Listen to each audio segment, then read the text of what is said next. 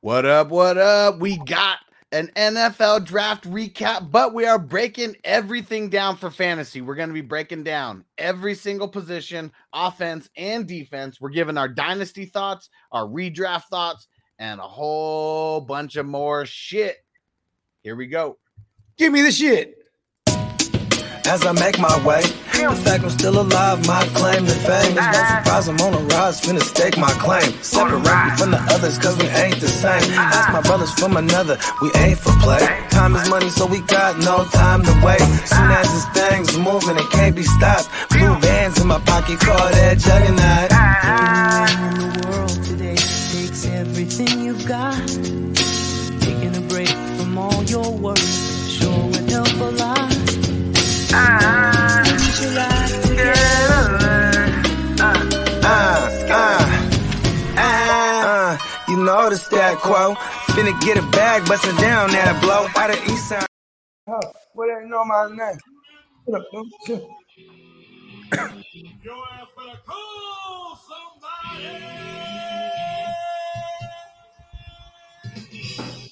Oh, yeah. What up? What up? Fantasy football hustler back at you. And I am Juggernaut.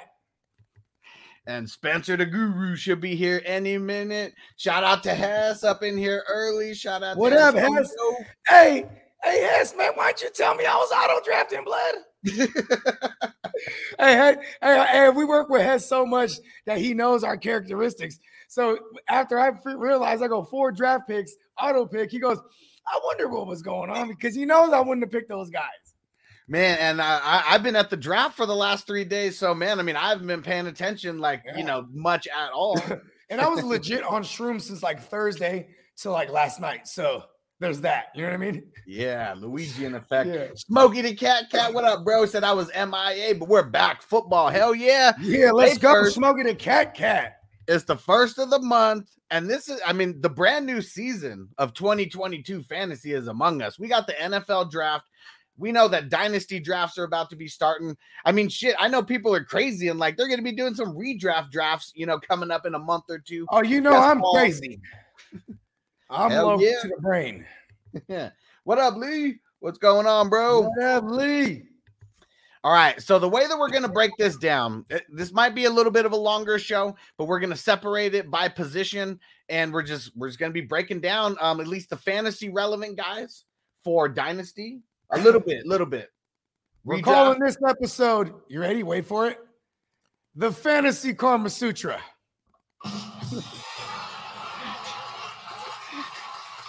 Hey, I'll be here all night. I'll be here all night. All right. So we're going to start off with the QBs because we don't really have too much to talk about there. The rookie QBs. First off, Bogey, I just want to know your initial thoughts about Malik Willis. I was just gonna say, in its entirety, this is what I got to say about the rookie QBs. They were drafted. and and very very selectively um so before the draft i said if anyone was going to get picked in the first round it was probably going to be kenny pickett but i really thought that both of uh pickett and malik willis just wouldn't even go like in the first just didn't from everything that we're hearing the qb draft like being one of the worst ever you know that's what we're talking about like one of the worst qb drafts ever why are any teams going to bet the house on a QB that they're not too sure about? Kenny Pickett, at least, is the one who they said was more NFL ready to be under center right away. And and and the Steelers are smart. Plus, they've been getting a good look at this kid. They share the same facility because the kid went to Pitt or Pittsburgh. You know what I mean? Yep. Do I do I got that correct? Yeah, and then so they have the same practice facility. It's like it's like the same building or some shit like that.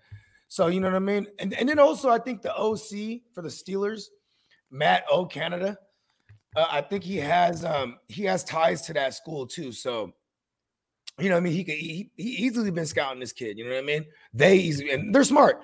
Most NFL ready. Trubisky is is is a like a, a, a game manager at best, in my opinion. You know what I mean? At least they're gonna make him like that. You know what I'm saying? So Yep. this kid's gonna get in there sooner than later, and uh, and he's literally the only first round QB, but also in the best landing spot out of all these rooks uh, immediately because he has the defense, he has the run game, he has a bunch of weapons where they can see if he's the guy. You know what I mean? So shout out to Kenny Pickett. Yeah, what up, Guru? Spencer. Yo, yo, yo. What's Hey, good, boys? hey. Yo, I had to hop on and talk some draft with y'all.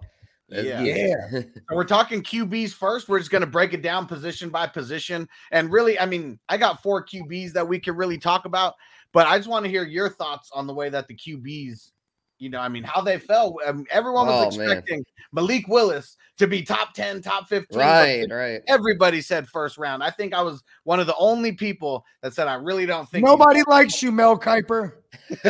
right.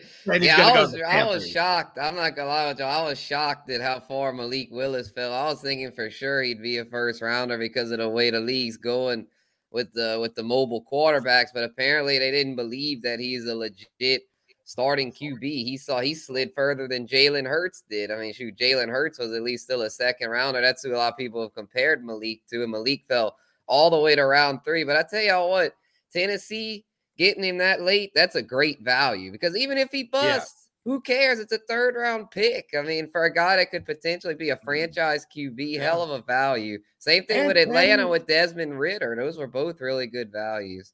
And you Well, know, here's- with these type of mobile QBs, quote unquote, you know, even in backup roles, they're gonna get some snaps in live action. You know what I mean? Because Yeah, they're like gonna in the have Taysom some packages, Hill role. Yeah, Yeah. those Wildcat looks. wildcat type of yep. I actually think that the Titans is probably the best place that Malik Willis could have actually landed because Mhm. what is their whole team built on? Running the ball and playing defense. What does he do great? He runs the ball. So I think the Titans might be like the Ravens 2.0 like in a couple years. I mean the thing that sucks is is Derrick Henry, you know, going to be part of this, you know, squad as his, you know, top tier running back status is now, you know, when Malik Willis is actually ready to go cuz Malik mean, Willis you know- might be a 2 year sit. The It's a identity. good system. They'll be able to bring in somebody. Yeah. I was gonna say too, like, you know, their identity is obviously running the ball, but but um, I mean, Derrick Henry's a one of one back. You know what I mean? Like, Yeah. you know, they could search far and wide to find the next Derrick Henry. They're they're not gonna do it. You know what I mean? yeah, like, it'd probably be more of a committee. It probably like the That- that's Ravens at the committee with the league- JK and the Gus bus. It'd probably be something like that. yeah, and like you know, I mean, look at where. uh See, Derrick Henry was already there when Vrabel got there. You know what I mean? And then like Yeah. also, you know, with Matt Lafleur, and then and then and then you know his predecessor was uh Arthur Yeah, Smith. Arthur they Smith, all had yeah. the same philosophy. So, you know, and then I, I feel like this is a smart team because they still have Derrick Henry. That's the type of team they're going to be. But yeah, I mean, I can see like in the future, you know, a couple years with life without Tanny and, you know what I mean? And Derrick Henry, it's going to be, it still be a Russian team, but along with the QB, you know what I mean? Hell yeah. Oh, yeah. And uh let's switch it up from the QBs. We got uh oh, one more, one more. I like Desmond Ridder. I just want to say that. Oh, yeah, Yeah, yeah, yeah, I like him too. Yeah, like I probably in a super flex dynasty, I probably draft him like as a speculative grab more than I would a um a Howell or actually Sam Howell. He'll probably get yeah, in there. Howell, Howell's somewhat intriguing. Yeah. I say the one I don't like is, is Matt Corral. I that that's the Carolina. That that's gonna probably Yeah. be a disaster if he has to play. I mean, but he you might because of Darnold being Yeah, such Darnold. a disaster. That whole team's gross, man. God, night. Okay. Well, I got a question for you. So one thing that I want to do on this show is we want to give our thoughts on where we think some of these QBs might be going in rookie drafts or rookie dynasty drafts and in redraft, if any of them are even worth it. I mean, we're talking super flex, not Yeah. one QB. Kenny Pickett's the first one off the board. Gotta be now, right? Yeah. Do you think he's a he should be like a top two, top three pick in dynasty now, right? Yeah, super flex for sure. Yeah, Yeah, I'd probably say the only one I'd take over him would be Breece Hall, maybe Kenneth Walker. Well, I, okay, th- I do want to specify this in a super flex. If you're t- if you ha- if you were a guy that has like these elder quarterbacks, or like you're a guy that has a Trubisky and a motherfucking you know just these Mariota like these placeholders on your roster, like you, you probably want to target these guys or make a priority just based on your roster construction and needs. what I Yeah, mean? yeah. Yeah, but but like yeah, but in a in a vacuum, yeah, I think uh Pickett's the first one off. You know what I mean? As far Yeah, because like because even right now, okay, so in a league where I have it's a super flex league, I have Joe Burrow, I have Aaron Rodgers, and I have Trey Lance. Those are my only those are my only three guys uh, at QB. And I got Josh Jacobs, I got um uh Javonte, I got Oh, you have the one one here. I got the one one here. Yeah. Yeah, so now, I mean, now it makes Had a noble interruption there. Yeah. Noble coming in. He's hyped. So we went to the we went to the draft yesterday, and he met a friend. And uh, yeah, they're they're like they're they're like Robin Big right now. They're like best friends. Tight. Hell yeah. That was cool. That was cool. It was a fun night. Um, Yeah. but yeah, I guess now it's the Desmond Ridder versus Malik Willis. You know, like I mean, none of these guys are. I mean, Kenny Pickett, he might be like you know last QB drafted, you know, or maybe in redraft, you know, one of those guys, third, Yeah. fourth QB. But for Dynasty, it's Ridder or Willis. I mean, has the hype dropped for Willis to where Ridder's going to be the guy? I'll take Ridder because I'll take Ridder based on it. And it's what's funny is it's two similar systems, right? We're talking about the Right. Falcons with Arthur Smith, and then you're talking about uh, Vr- uh Vrabel's Tennessee Titans. And like I'd I'd rather have I'd rather have Ridder just based on the weaponry. Like he has Pitts and he has Uh, Drake, Drake London. London. you know what I mean? And they Yeah. even, yeah, and then and then like I mean, thinking it's gonna be a bad team, they're gonna throw a lot. I just I like that. And Mariota's not the guy, like you know what I mean? I mean, that's the thing that's, I mean, Kenny Pickett, what up, Jay Levin? He said, You guys think Pickett will contribute this year? I think that Pickett and Ridder will both be in a legit QB competition. And I think Pickett could easily beat out Trubisky. It's just all going to depend on the camp. You know, they came into the game at the same time, both these QBs to the Steelers. So they're both learning a new system same time. It's it's basically a race, uh, uh, uh like a race to uh who learns the playbook and, and can execute faster, right? Yeah, Pickett, right? uh, Right. Yeah, Pickett could easily do it because he's a fifth year senior coming out of Pittsburgh. So he's plenty seasoned. He's old. Like a Joe Burrow. rookie. Exactly. Yeah, he's old. not a Joe Burrow's skill set, obviously. I want to Yeah, but yeah, I don't think he's got he's not quite that uh, doesn't have quite that much upside, but he's uh, he's years, though, somebody I'm that saying. he's somebody that could definitely win the job out the shoot. And I just the only thing with him though for fantasy, I'm not too wild about it because I feel like with Pittsburgh, it's gonna be a lot of running the ball with Najee and then playing good defense. I don't think they're they're not trying to copycat the rest of the teams in their division as far as having the Pro Bowl All Pro quarterback. I think with Pickett, he could put up some nice numbers at times, but overall, he's going to be more of a game manager. I feel. Especially I mean, right now with their yeah he's still a rookie there i mean with their run game and their defense i mean i doubt that their plan with Trubisky or Pickett would be to throw the ball you know 600 times you know that's, Yeah. i don't think that's happening But but I but, like Ridder on the other hand, like once he gets in there, it's just going to be a disaster for that team as a whole. So Yeah. it's like you know they're they're going to bet Mariota's going to lose that job eventually, even if he does start the year off, right? Right. Right. And then once they get a good look at Ridder, he's going to have to throw a ton because based on Mhm. that on that theory, you know what I mean? Yep, and he's got two trees to throw to there in London and Pitt. So I mean, as long as he's not overthrowing by hundred feet, they'll be able to catch it. That, that was one of his knocks. Is is is is inaccurate. His, he doesn't have an accurate deep ball, but and these guys got big catch radiuses, so you know what I mean. Yeah, that's all. Yeah, I think he, Throw it he in there might actually be okay over there. I just, you know, all these rookies. I mean, as evidenced by how far they fell, other than Pickett, it's just, it- it's probably not going to be a pretty sight for him initially. So be patient, y'all. Be patient with these guys. And view it as an investment, not as a quick fix. Definitely. And for redraft, I mean, I just don't think any of these guys are going to be relevant, at least as of right now. I don't even think Pickett, like I said, I mean, maybe he's someone who's drafted like at the very end of the the QBs if we know that he's going to start. But shit, I mean, a guy like Justin Herbert in redraft, he wasn't even rostered because he was a backup to Tyrod Taylor. Even in super flex leagues, a lot of leagues, he wasn't rostered um, There or was- wasn't drafted. there was a uh, in that year I, I remember i had four super flex leagues and and uh i like to have three qbs and so in this case i had grab herbert and then i swung around and grabbed taylor And this is like the like, like you know around 17 18 type shit you know what i mean Yeah, last and then round. i did that i did that in three of the four leagues and then but one of them i p- i grabbed i grabbed Tua and the magic man and then like the magic man see that and you know ironically that's the one i won that year because the Magic Man was slinging it all year. You know what I mean? Hell yeah. you know what I mean? They tried the Tua thing. They're like, you know what? Go back to the Magic. You know what I mean? Yeah. Yep. All right. Yeah, and Herbert just fucked me at the end. Ah, he he that rookie year, he tapered off like shit. Oh yeah, he had was- that game where he got Belichicked. Where he sucked the shit the He bed against New tapered England. off all the way like the past five weeks. It was like, come on.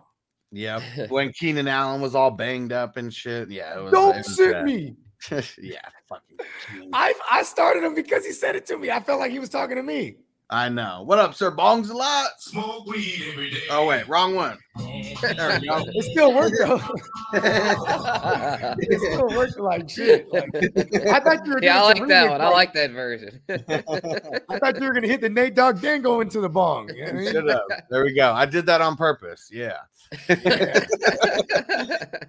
All right. So who who asked this? Uh, Albert. He said, "Who are y'all biggest up, winners and losers of the draft?" And shit. I mean, at least right off the bat, it's got to be the Jets as one of the biggest winners. Like I can't remember like any draft where I was like, "Damn, the Jets are really killing it out here." And Joe Douglas don't play. yeah, You man, the mean? Jets are trending up, man. There's Joe no doubt Douglas about has it. been, dude. Joe Douglas has been around guys like Ozzie Newsome. You know, he's been around guys like uh, uh, uh, uh, Howie Roseman. We're like, you know, just guys that I felt like know how to like, they know what to do. You know what I'm saying? When it comes to these drafts, maybe not Harry Roseman with receivers, but you know what I mean. Still, that, that they they killed that draft. A plus plus. Who do you think, Spencer? Who's one of your biggest winners uh, from the draft? Oh, I would see. It's the. Uh, let's say I'll go with my Saints is one of them for sure. Because I mean, we Hell got yeah. Chris Olave and Trevor Penning on day one, then Alontae Taylor on day two, who I really like because he's versatile. He can. He's not just a cornerback. He could play the slot role as well, the nickel, and maybe split out the safety if needed. So I think my Saints did well. And then of course the Jets. There's somebody else though that I wanted to say. Of course, I go default to my team as one of the winners, but I, I le- legitimately believe they were. I mean, um, y'all can come back to me. I was. I, let me go through them here real quick. I got there's somebody else that I thought was a big winner. Bogey. Who you got as one of your big winners? Not my Niners. Very uneventful day for the nine or weekend. Oh yeah, the, the um, I, I got it. I got it. The uh, the Texans. The Texans had a nice. oh yeah, the. Texans killed that, B. Hey, you know what though, too? Um, I think uh I like what Tennessee did. I mean, like Yeah. just they loaded. I mean, like to like it's kind of like they hit a hard reset real quick. Like, hey, can't pay, don't want to pay AJ, move on from him. Draft AJ, quote unquote 2.0. Right. and Yeah. Get QB uh, hella value of the future, quote quote unquote. You know what I mean? They just they know how to set up nice, and then obviously, I don't know nothing about their defensive players that they drafted, but I bet you they're all bad motherfuckers because they just they know how to find these guys. Like they're like Yeah, and got a good they're- uh, O the New England line. of the South. Yeah, that Nick Petit Frere to boost their O line. Yeah, they had a nice draft. Tennessee, they know what they're doing, man. Mike Vrabel, he's Hold the on, what's shit. his He's one of the? Nick Huh? Petit. Fier? Petit Frere. Yep. Yeah. Ass name. oh yeah, Is he is he French Canadian or just French? I bet he's you. a bad motherfucker. He's a bad Is motherfucker. Because Haitians be having a French. he was an too, Ohio right? State guy. He'd have been a he would have fit in good with my Saints. Another Ohio State guy. He's from Tampa, Florida. It says. Nice. Emil He, he might be Haitian. He could be. And Emil said that Giants drafted well also. I can't believe how well the Giants actually drafted early. I mean, you know, you know what it is. No Gettleman. Yeah, yeah, exactly. Yeah, the new Gettleman's a regime there. Idiot. My brother-in-law. Uh, shout out to my man Jay. He he's a, a Giants fan, and like I remember, like when they drafted Saquon Barkley, like, like we do this shit. He's like, this is what we do. We're stupid, right? then, and then you know what's funny is he, he goes, he goes, man, we should have took Sam Darnold. I'm like, man, they just the Gettleman got took y'all Josh. Allen. Shit took Josh Allen. Right? I'm like, Darnold. Hindsight's funny because then like, every year they, I don't know, they, they, it's- they Gettleman it, they Gettleman it up. You know what I mean? Yeah, but I tell Yeah. you what, I like their first two picks. They're Thibodeaux and Evan Neal, but I, I did not care for the Wan'Dale Those Robinson. Two guys that could be top three. Well, yeah, exactly. They killed it at- to open things up. But at Wan'Dale Robinson, man, I, they, I don't like that fit, man, because I mean, Like they've s- already like they've already got- yeah, they've got Sterling Shepard, Phony Tony, Slayton, the, the, uh, this Jasmine Golladay. I mean, they've got too many motherfuckers over there. It's just, it's just, I hate it for fantasy. It's going to be a disaster. We're not going to know who to draft. You know who won the draft? Well, not who won the draft, but for, who didn't finally lose the draft for me is the Eagles. They did the smartest thing that they could do. Just trade away that first rounder and got AJ Brown. Right? Mhm. Yeah, the Eagles had, had a hell of a draft. Yeah, they they'd be one of the top five winners, I'd say, up there with like the Jets, Giants, Texans, Saints. You know, because these teams that had these multiple first rounders killed it, and the Eagles basically did because they not only got the big D tackle Jordan Davis, they're able to get a even better than a first rounder, a pro ready. Pro Bowl perennial, oh, al- al- almost all pro level receiver there, and AJ Brown. I I love AJ Brown. I'll, I'm definitely going to target him when I get in these dynasty startups, even though he switched teams, because I think he'll he'll do just fine with the Eagles. Jalen Hurts hadn't had a weapon like that in the NFL, and so I think his ceiling to, goes up a notch getting AJ in that building. I just I just worry about them being suc- going to get into the playoffs with what they were successful at. That's running the ball. You know, what I mean, they're the most rushingest team in the league. You know, what I mean, number one in total uh, rush attempts. You know, because They won't be that this year.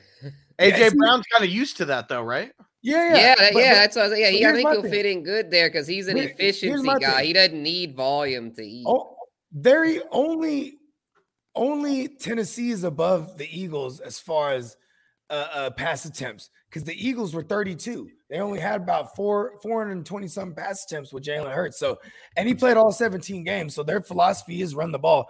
AJ Brown fits because obviously he's gonna help take the top off for that run game, but he also is a great blocker down the field. What I worry about Yeah, is the awesome. inaccuracies of a of a Jalen Hurts. Jalen Hurts, that's that's his, he's he he's he kind of sucks, you know what I mean, as a passer. And Yeah. and for what it's worth, Tannehill, you know, I mean, Tannehill's very accurate. So, and like that's why you could be on a low pass volume team like Tennessee and get eight targets and go six for eight if you're AJ Brown. You know, what I mean, he's gonna need he might need more volume than he was getting in Tennessee for him to be viable. And in Tennessee, it was kind of just him. You have Goedert, you have uh, DeVonta Smith. Like that's the one thing I worry about with, for AJ Brown. You know what I mean? Yeah, Still well, I, I- uh, yeah, for sure. I definitely think though Philly's going to throw more, and hopefully Hurts can be up to that task because they didn't really address the running back position. It's still just like Miles Sanders, Boston Scott, Kenneth Gainwell. So they that tells me they're pretty confident in Hurts taking a step forward as a passer. They got him AJ and have DeVonta, they, and they they kept Reagor. Hopefully he can do a little better. Okay, let's get a quick temperature check before we move on. Because last year, I know you you guys were both guys that were off Jalen Hurts. I had him at eight, and I think he finished eight. You guys, Yeah, he remember did a little better than I was thinking. I was down on him, but uh, How- Bogart hit it. yeah. Yeah, I, that was my that was my, my uh that was actually the we were doing the ranking show back on uh my version's better. You know what I mean? Right, the- right. Yeah, that was a good show. Yeah. Yeah, that was when we 'Cause I- called Elijah Mitchell. Yeah, Yeah, I, I was, the Or at the end of the running back rankings. We're like, who's somebody not on the list that could pan? I knew everyone was on Trey Sermon. I was like, I'll check check out the Raging Cage and Elijah Yeah. Mitchell. I think. I actually chopped and posted that clip too. Hell did he? You know I mean? I, I took heed to that too because I never I didn't know who this kid was, but, you, he was but he was a local kid for you, so you Mhm, got to give me mhm. some direct. Yeah, you you were in class with him even. Yeah, I was. Yeah, had class on the him. ground. Boots on the ground. I think I asked him Oh, yeah. you weed. You're like, nah. Like, "Oh, okay, good kid. yeah, I was like, yeah, I think yeah, I don't think Eli messes with all that, but we'll uh yeah, I don't but I'll tell you what though, I'm not trying to be negative, Bogart toward your Niners, but I did not like the Ty Davis price pick. Because I didn't You have know what- you class know with him, he's is, pretty right? close to me. He's only an hour away from me in Baton Rouge, and man, he was not Yeah. impressive with LSU. He only he had this great game against Florida, and that was it. He had one know like, what? gr- and he just He's me, like that's- uh he's like LeGarrette Blunt. yeah, he's just you a what I mean? plotter. He's a big plotter. He's like a north south guy. I feel I feel like He's gonna be a goal line pest, probably. He's gonna be I a freaking goal line that. pest. Like I, I definitely would have understood that pick if it was like in the fourth round or something. You know what I mean? Or even the Right? fifth, Yeah, the know, third was Shanahan will find guys late, but like to go up for him in the third round, what I you know, with like our second third round pick, which you know what I mean?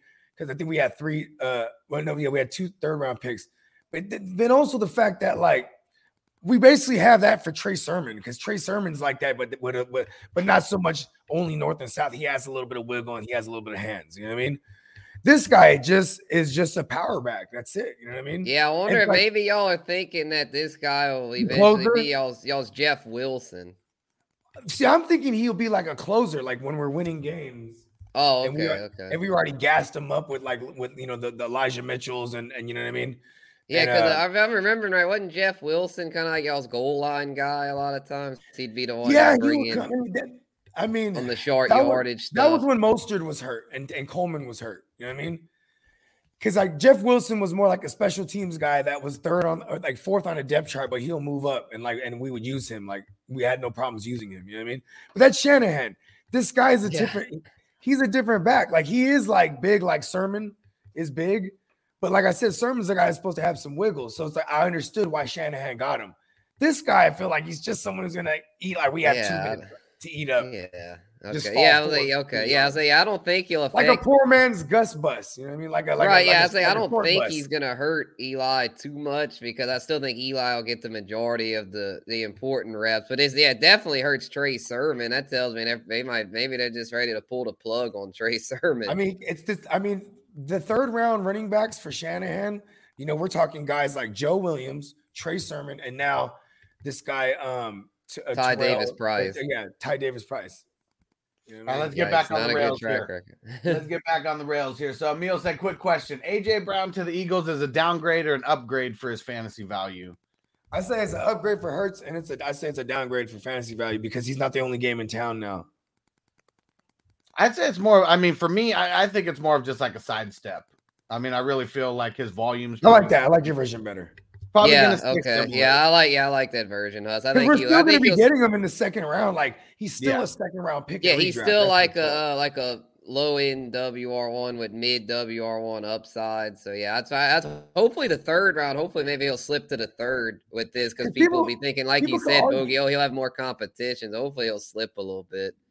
I mean, the argument on the flip side of he has he's not the only game in town is that he's not the only game in town. Like, you know, now he won't get doubled so much, or you know what I mean? There- yeah, there that's why I that. think it'd be a sidestep. Yeah, his value should I guess- about the I guess the big question is uh, Devonta Smith. You know, if we're talking about their wide receivers, yeah, I this feel hurts DeVonta. I don't know how much though, because I mean, I think it might hurt Goedert a little bit if they start changing things around a little bit and working more on the outsides versus the inside. I think in a super flex, I'd much rather just have like a Jalen Hurts and then just get it all because I, I like he's he's one of the weapons as well. And like I, I'm telling you, like, okay, 420 some pass attempts. What are we saying that goes up to? 500? That's it's another 80 pass attempts. Like this is a and the defense is the defense was was good last year. You know what I mean? That's why. I mean, they were good after the first half of the year, but you know what I mean. But that's why they were they could, they could play the style of game they play. So I, I, mean, I just don't see the pass attempts being there to support multiple receivers. You know what I mean? Like if I'm gonna have a piece, I'll probably just have Jalen Hurts. What up, Devin? What's going on, bro? What up, Dev? All right, before we start getting into uh some of the some of the running backs, wide receivers, O linemen, things like that, let's talk rookie tight ends. And mainly, we got to talk about Trey McBride because I think he's someone for redraft. I mean, I'm not. I mean, no one's really going to be drafting him. There's really no reason to unless you play in uh, in a 32 team uh, league like we're going to be playing in a little bit later. But for dynasty, I feel like he might even be a back of the first rounder. Uh, dynasty, we're talking dynasty rookie draft, back of the first round or early second round with this landing spot.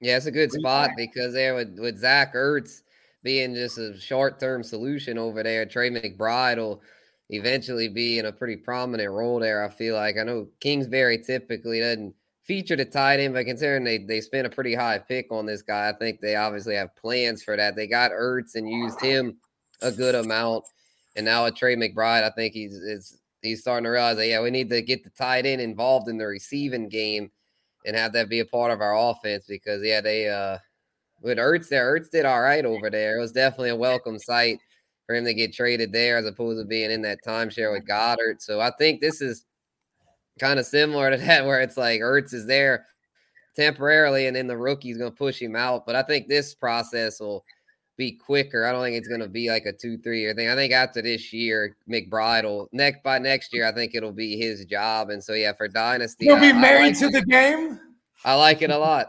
McBride. Yeah. Yeah. Great landing spot. He's jumping the broom. All right, and then uh, we, you got any thoughts on Trey McBride before I read out these other couple guys who were drafted? I already gave my thoughts. He he's married to the game. There you go. So we- I got- groom. I got three other guys worth mentioning that are probably going to be going in your dynasty drafts, um, especially if you're in a tight end premium. So we got Jelani Woods on the Colts. He went I number like 73 overall, third round. We got Greg. How, what is this? Dolchik? Is that how you pronounce it? Dulcich, I Dolchik. think. Dolcik. All right. He went to the Broncos, uh, number 80 overall, and uh, they traded. Uh, it was with the trade with the Texans, how they got that pick. And then Jeremy Ruckert to the Jets, uh, number 101.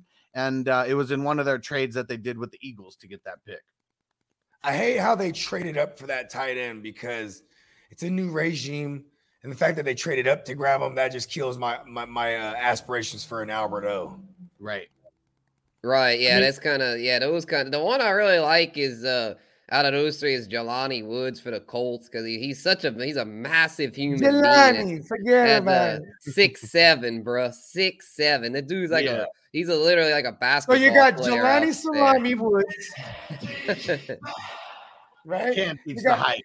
You got Jelani Salami Woods and Mo Alie-Cox. Just Mo two gigantic big dick swinging oh, motherfuckers. what? the- And sometimes it's slanging Mo Alie big motherfuckers. cocks, but a lot of times it's Mo Alie small cocks, you know. And he he may try to blame the weather, you know, on it, saying it's cold out. He's I'm a Great grower, not a shower. And that motherfucker is he's still the tall, he's still a skyscraper though. He's like six nine or something like that. Hell yeah. God, is He's- he's that eight feet tall? tall. No way. No, he's I'm, like I'm, six I'm, seven. I'm gonna I'm gonna Okay, fact check like, yeah, him I, I and know uh, yeah, him and Jelani He- Woods. That's two ginormous Because remember all human you for right the last there. couple of years, I always exaggerate. Mo Alie-Cox is the tallest man in the world. he's, he's six six six Yeah, so- Jelani, uh, so Jelani's Jelani's an inch even taller taller. there. Jelani, Alex did- he's Sizzle. like, he did him one, he one up. Jelani. Salami. Yeah, the salami. Yeah, What up, the bro? Alex Sizzles, uh, he's cracking up at the Mo Alie small cocks. but I came in at the right time for that joke. Hell yeah. But yeah, so- so? So Jelani Woods, I mean that out of, out of Trey McBride, I feel like that's the dude who I'm going to be targeting in a bunch of these rookie drafts because shit, you may be able to get him in the third or fourth round. In some of your leagues, he may go undrafted um, if you're not even playing in tight end premium. And I feel like his path to being the number one tight end is like a lot easier than anybody else's. hmm Yeah, because I mean, with Mo Alie, I mean, he's I'll never right back. he never really showed the ability to be a primary tight end. And Right. he was always in that timeshare with Jack Doyle, where I think Albert O, you know, Dulcich is going to have a tough time beating out Albert O. Albert O has a lot of upside. And same thing with the other. Who was the third? Oh, yeah, uh, Ruckert. He's not Ruckert. got two guys he's got to try to beat out Conklin and Uzomah. So I think he's going to, he's basically going to have to do a red shirt this year, I feel like. So he's definitely off the board and redrafting.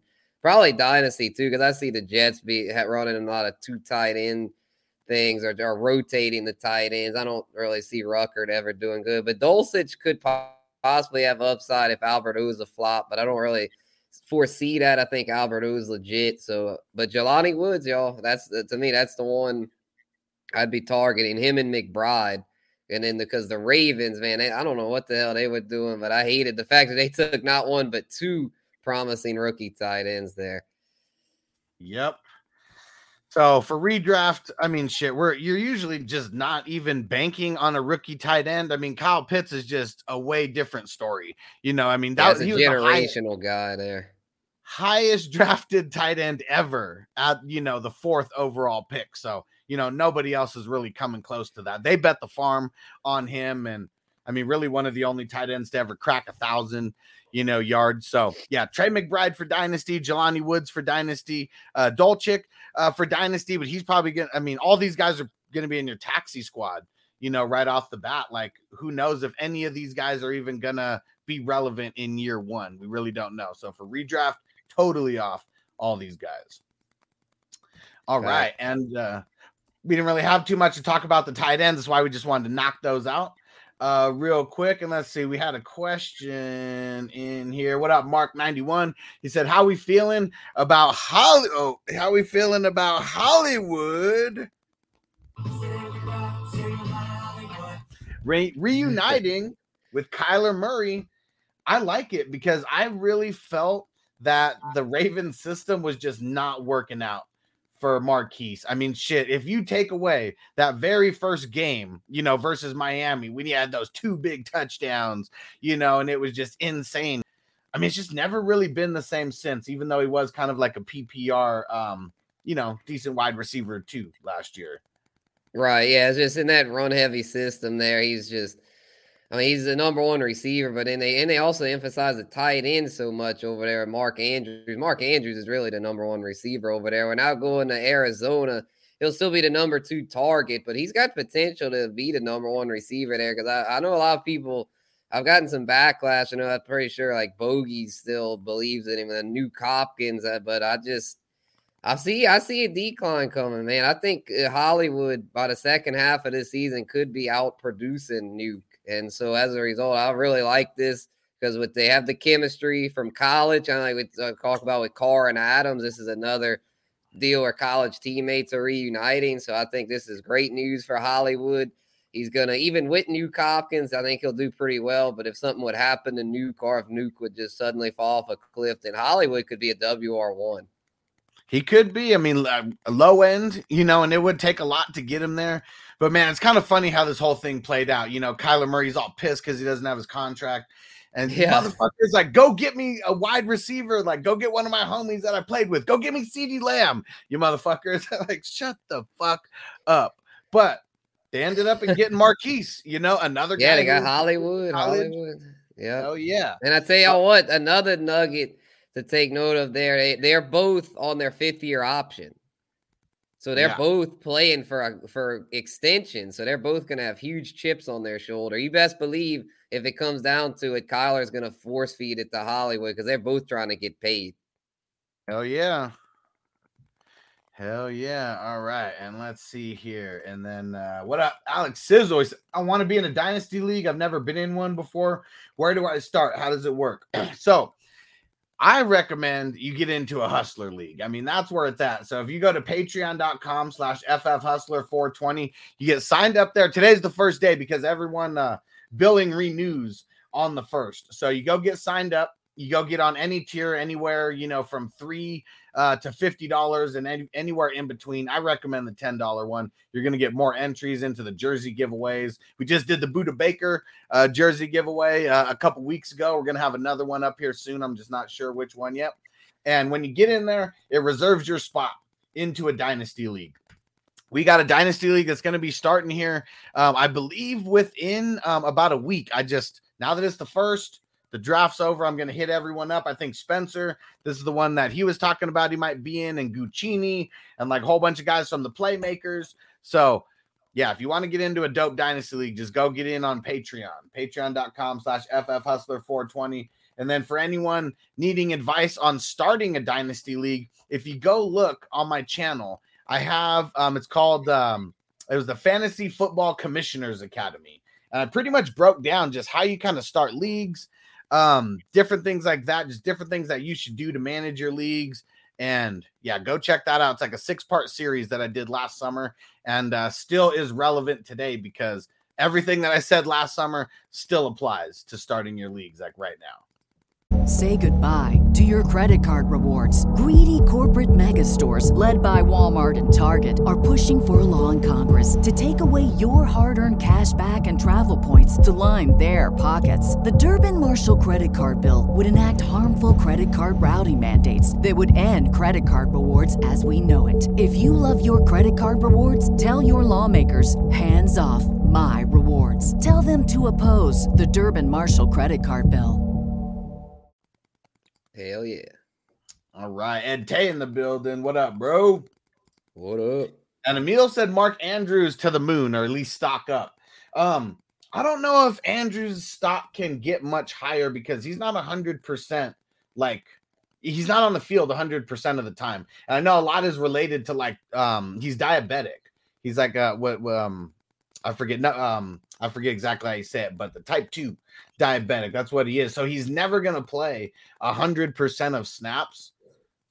I mean, he's already like tight end one, okay, tight end two in a lot of people's. Yeah, like, I think he's um right, exactly. Yeah, I mean, I think he's pretty much hit his ceiling, and also the fact that they drafted two more tight ends tells me that they. I mean, they're gonna run a lot of twelve personnel. So Andrews is still going to eat, and with Hollywood out of there, he, he's going to see all the looks he can handle. But yeah, it's just like, yeah, I don't see how his stock can go much higher. He's already near the top there, probably going to be a second round pick in redraft. To me, he's just, I mean, he can't be taken. Even Kelce, I just can't see taken in the first of these drafts because they're just they're, they're tight ends. I mean, they gotta. There are times where they have to block and do the dirty work.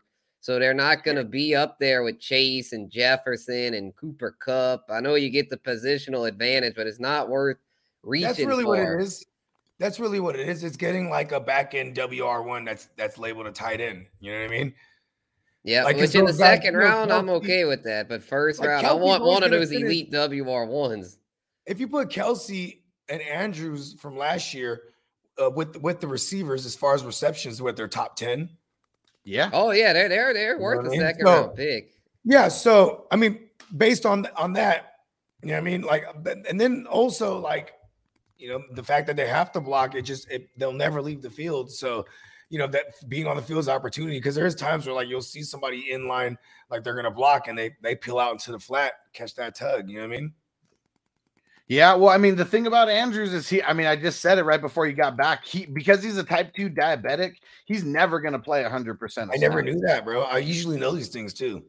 Type, Yeah, I think so- he's uh wait, it, Like, I know- I know every player that one. I sickle think cell. he's the I- Okay, it could I could be wrong about the which type, but he's yeah, diabetic. well, yeah, he's diabetic. Yeah, that's the point here. Yes, yeah, no, yeah, We, we're, not doctors. We're not doctors. I do remember it was a big deal if he opted out in 2020 because he was scared because he's a diabetic. Yeah, he, but played, he man. played big ups he, to he needs to get playing. paid. He needs to Oh, get yeah. paid. You know what I mean? So Yeah, and the boy did like he that. produce that year. Yeah, and then last year he really did. You know, he's he's a, he's just one of those like just good stories, man. Like being able to do what he can do as a diabetic. You know, as not just a starting solid tight end, an elite tight end. The dude last year pulling up his numbers here. I'm, I mean, it was incredible. I mean, over a hundred catches. I forgot just how good he was. 107 receptions for a 1361 through the air and uh, receiving yards and nine tugs. Dude's Bro. fucking ridiculous. you know what's is. crazy about it? That's the first um, round draft capital and redraft. I'm just saying that. Yeah, that's what I was about to say. Like, I'm surprised. Like, he's the value then if we're gonna get him in the mid second. Like, you know what I mean? I, Yeah, I think of he's a value. It's just the thing in that system, though. I think last year he may have kind of peaked at that because they didn't have was all their running backs last year. Every Yeah. all their running backs were hurt. They had to throw more last year, and and he also he did really he almost did better with Tyler Huntley than Lamar. And I mean, it, Lamar's gonna Yeah. be back. You know what? There we go. All right, Sir Bong's a lot fact checked it. Okay, type one. Okay, yeah, that's diabetic. what I Okay. thought. So yeah. I was wrong about that, and I'll remember that for the future. Type Here's one. the thing, too. Shout out to Ozzie Newsome because he probably was able to draft him at a value in that draft. And because he had the diabetes, you know what I mean? Because he took Hayden Hurst in the first round that Yeah, year. that's wild, man. They took Hayden Hurst over him, and then Mhm. Andrews ended up way better. because I mean But they- Ozzie but they- Newsome but they- is the tight end guru, you know what I mean? But they Oh, traded what? him though. Didn't they trade Hayden Hurst? Like they Yeah, traded Well, yeah, him. Atlanta. Yeah, when his a, uh, they a weren't few years pick up later when they Yeah, weren't they- going to pick up his option. Yeah. right. And now Yeah, he's so with the they traded him- Bengals. Exactly. I like Hayden Hurst with the Bengals. He could have sneaky good value.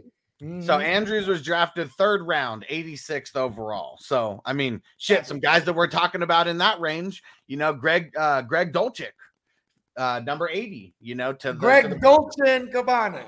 yeah, there we go. Yeah, we got to give him a nickname. He got better. We're be all something. gonna Yeah, the have freaking um, it's. The- Salami is my favorite. The Ravens, um, another uh, about the two tight ends they drafted. They drafted two tight ends that I thought had potential in, the right spots. Could have had some pretty good long term value there. Charlie Kolar and Isaiah Likely, especially Isaiah Likely. He was a really good receiver, receiving tight end with Coastal Carolina, a team that was in the same conference. Would you say they took them Cajuns. lightly? But uh, but yeah, they took not one but two of them, and they still got Nick Boyle. They still got Ed Oliver, I think, or Josh Oliver. My bad. They, I mean, that's five tight ends that they've spent pretty good capital on there. That's just, I mean, Andrews is obviously the alpha and is going to produce, but the rest of them are just, there's just not going to be enough left for any of those You guys know to what? be relevant. They know Greg Roman's system. The tight end is the look. This goes all the way. Oh yeah, they're gonna the they're gonna lead the league in twelve personnel. This goes Wow. all the way back to the Niners, bro. You know what I mean? With Vernon Davis and and uh, my man Delanie Walker. You know that's Greg Roman at, at, at his at his highest is gonna want to feed the tight end. And like when they had all their running backs dying them, they're probably like, you know what, draft hella tight ends. Yeah, they didn't draft any receivers. They traded Hollywood and instead drafted no receivers. You know what? We're just gonna take two tight ends. They're just good. They're going back to the run heavy 12 personnel. Jarvis Landry probably ends up there. Yeah, they'll bring in somebody, I'm sure, but it's still eh, they're not gonna. It's not gonna be good for fantasy outside of Bateman. I want nothing Y'all to do see with any OBJ on, like, Baltimore Twitter receivers. OBJ No. has been hella annoying on Twitter. He's been like trolling Debo.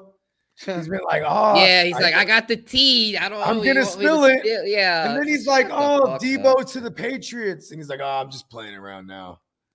Yeah, I, I don't "He's- even I'm just follow Odell on something like Twitter. yeah, he's just he's a troll, bro. He's a troll. There's, there's a reason that motherfucker's still a free. He wants people to talk about him and shit. He's like, Exactly, he's don't know he's an attention- he's You're an coming off an attention whore. It's an attention whore. Yeah, if he's yeah, Yeah. he is bored. You know, he's yeah. So yeah. But let's not let's not give OBJ any more attention. He's been a little bitch after, ever since his touchdown in the Super Bowl. Fucking bastard. All right, Alex Tizzle. Last question before we get in back into the the positions here. He said, uh, "Do you draft based on long term uh, future rather than what the players uh, can do during the upcoming season?" So he's talking about dynasty. Well, it just it depends where I'm at in the draft. Like if if I'm in the second round, like mid second round, and Cooper Kupp's still there, I'm gonna draft Cooper Kupp more than a lot of these youngsters Yeah, because like people are passing on Cooper Kupp because they're thinking of his age, and it's like I want to. He's the guy that's gonna He's help me win now. You know what I mean? He's gonna be then also 20 think- gonna be 29 this year, but that's yeah, to some people that's ancient for fucking dynasty. that's prime to me. You know what Yeah, I mean? receivers for a can produce receiver. into their early 30s. I mm-hmm. mean, not everyone's going to be Larry Fitz, but they have a lot of running receivers the that ones produce that- into their 30s. What up, song? What up, song? The running backs are the ones I don't really like to reach on early if they're already like 25, 26. Like I'll wait for the value on them. Yeah, Because, yeah, like, we had why- broke that down in that Dynasty Strategies video. Yeah. Yeah. Alex Sizzle, you got to go back, go back a couple videos. We have a dynasty startup. Yeah, yeah, go check video. that out. Yeah, we literally break down like all of our thoughts on it. I mean, for me, it's finding a fine line between you know vets and young players because you still want to win in your first year playing. Like, I don't understand the guys who play their first year knowing that they have no chance. Yeah, of winning. especially if it's a buy-in. It's like I don't want to throw my money away the first year. Come on. Yep. Yeah. Hell yeah. All right, let's get back into some of these uh some of these positions. And Devin, I saw your question. We're going to be getting to the wide receivers uh pretty soon here. All right. I want to break down some offensive linemen, at least landing spots before we um before we break down uh the running backs and then wide receivers cuz there was 9 offensive linemen drafted in the first round, 9 out of 32. That's how important it was to fix some of these holes. And you got Icky, you know, going to the Panthers at number six. We got Evan Neal going to the Giants at number seven. We need that for CMC and Saquon. We need that for those guys. Hmm. Yes, resurrect them. Those that was the biggest. I mean, we were talking about that when we were live on the draft. Like everyone who has CMC and Saquon should be very, very happy because that's where they put the future in those guys right now. Yeah, especially because they have Danny Dumbass and then Sam and then Sam Darnold, right? So it's like, Yep. You know, they're going to try to run the ball, and now that they're- got the line bolstered up, this just helps it because that's why these guys have been getting hurt, taking too many hits, man. Hell yeah. And then we need got the to carry the load. And then we got the Seahawks at number nine. Of course, as soon as they get rid of Russell Wilson, they go out and address the offensive line. Big slap in the face to Russ, but I'm sure he's happier in Denver, anyways. Charles Cross, that was the big pickup there. Then the Texans, so they traded back a couple spots. I'm sure they still got the guy they wanted in Kenyon Mhm. Green. And uh, at number 15, real nice pickup. Zion Johnson going to the Chargers at number Ah, seven. like that. I like The, that. Cow- the Cowboys were hoping that Zion would fall on them. Hell yeah. You thought. And Guru, Jerry. How do you feel about uh, who the Saints got at 19? Woo, big Trevor Penning, boy, big corn fed motherfucker, man, six seven and over three hundred, bro. He is a load, bro. Let's go, F- left tackle of the future. Hell yeah. And then the Cowboys went out and drafted Tyler Smith at 24.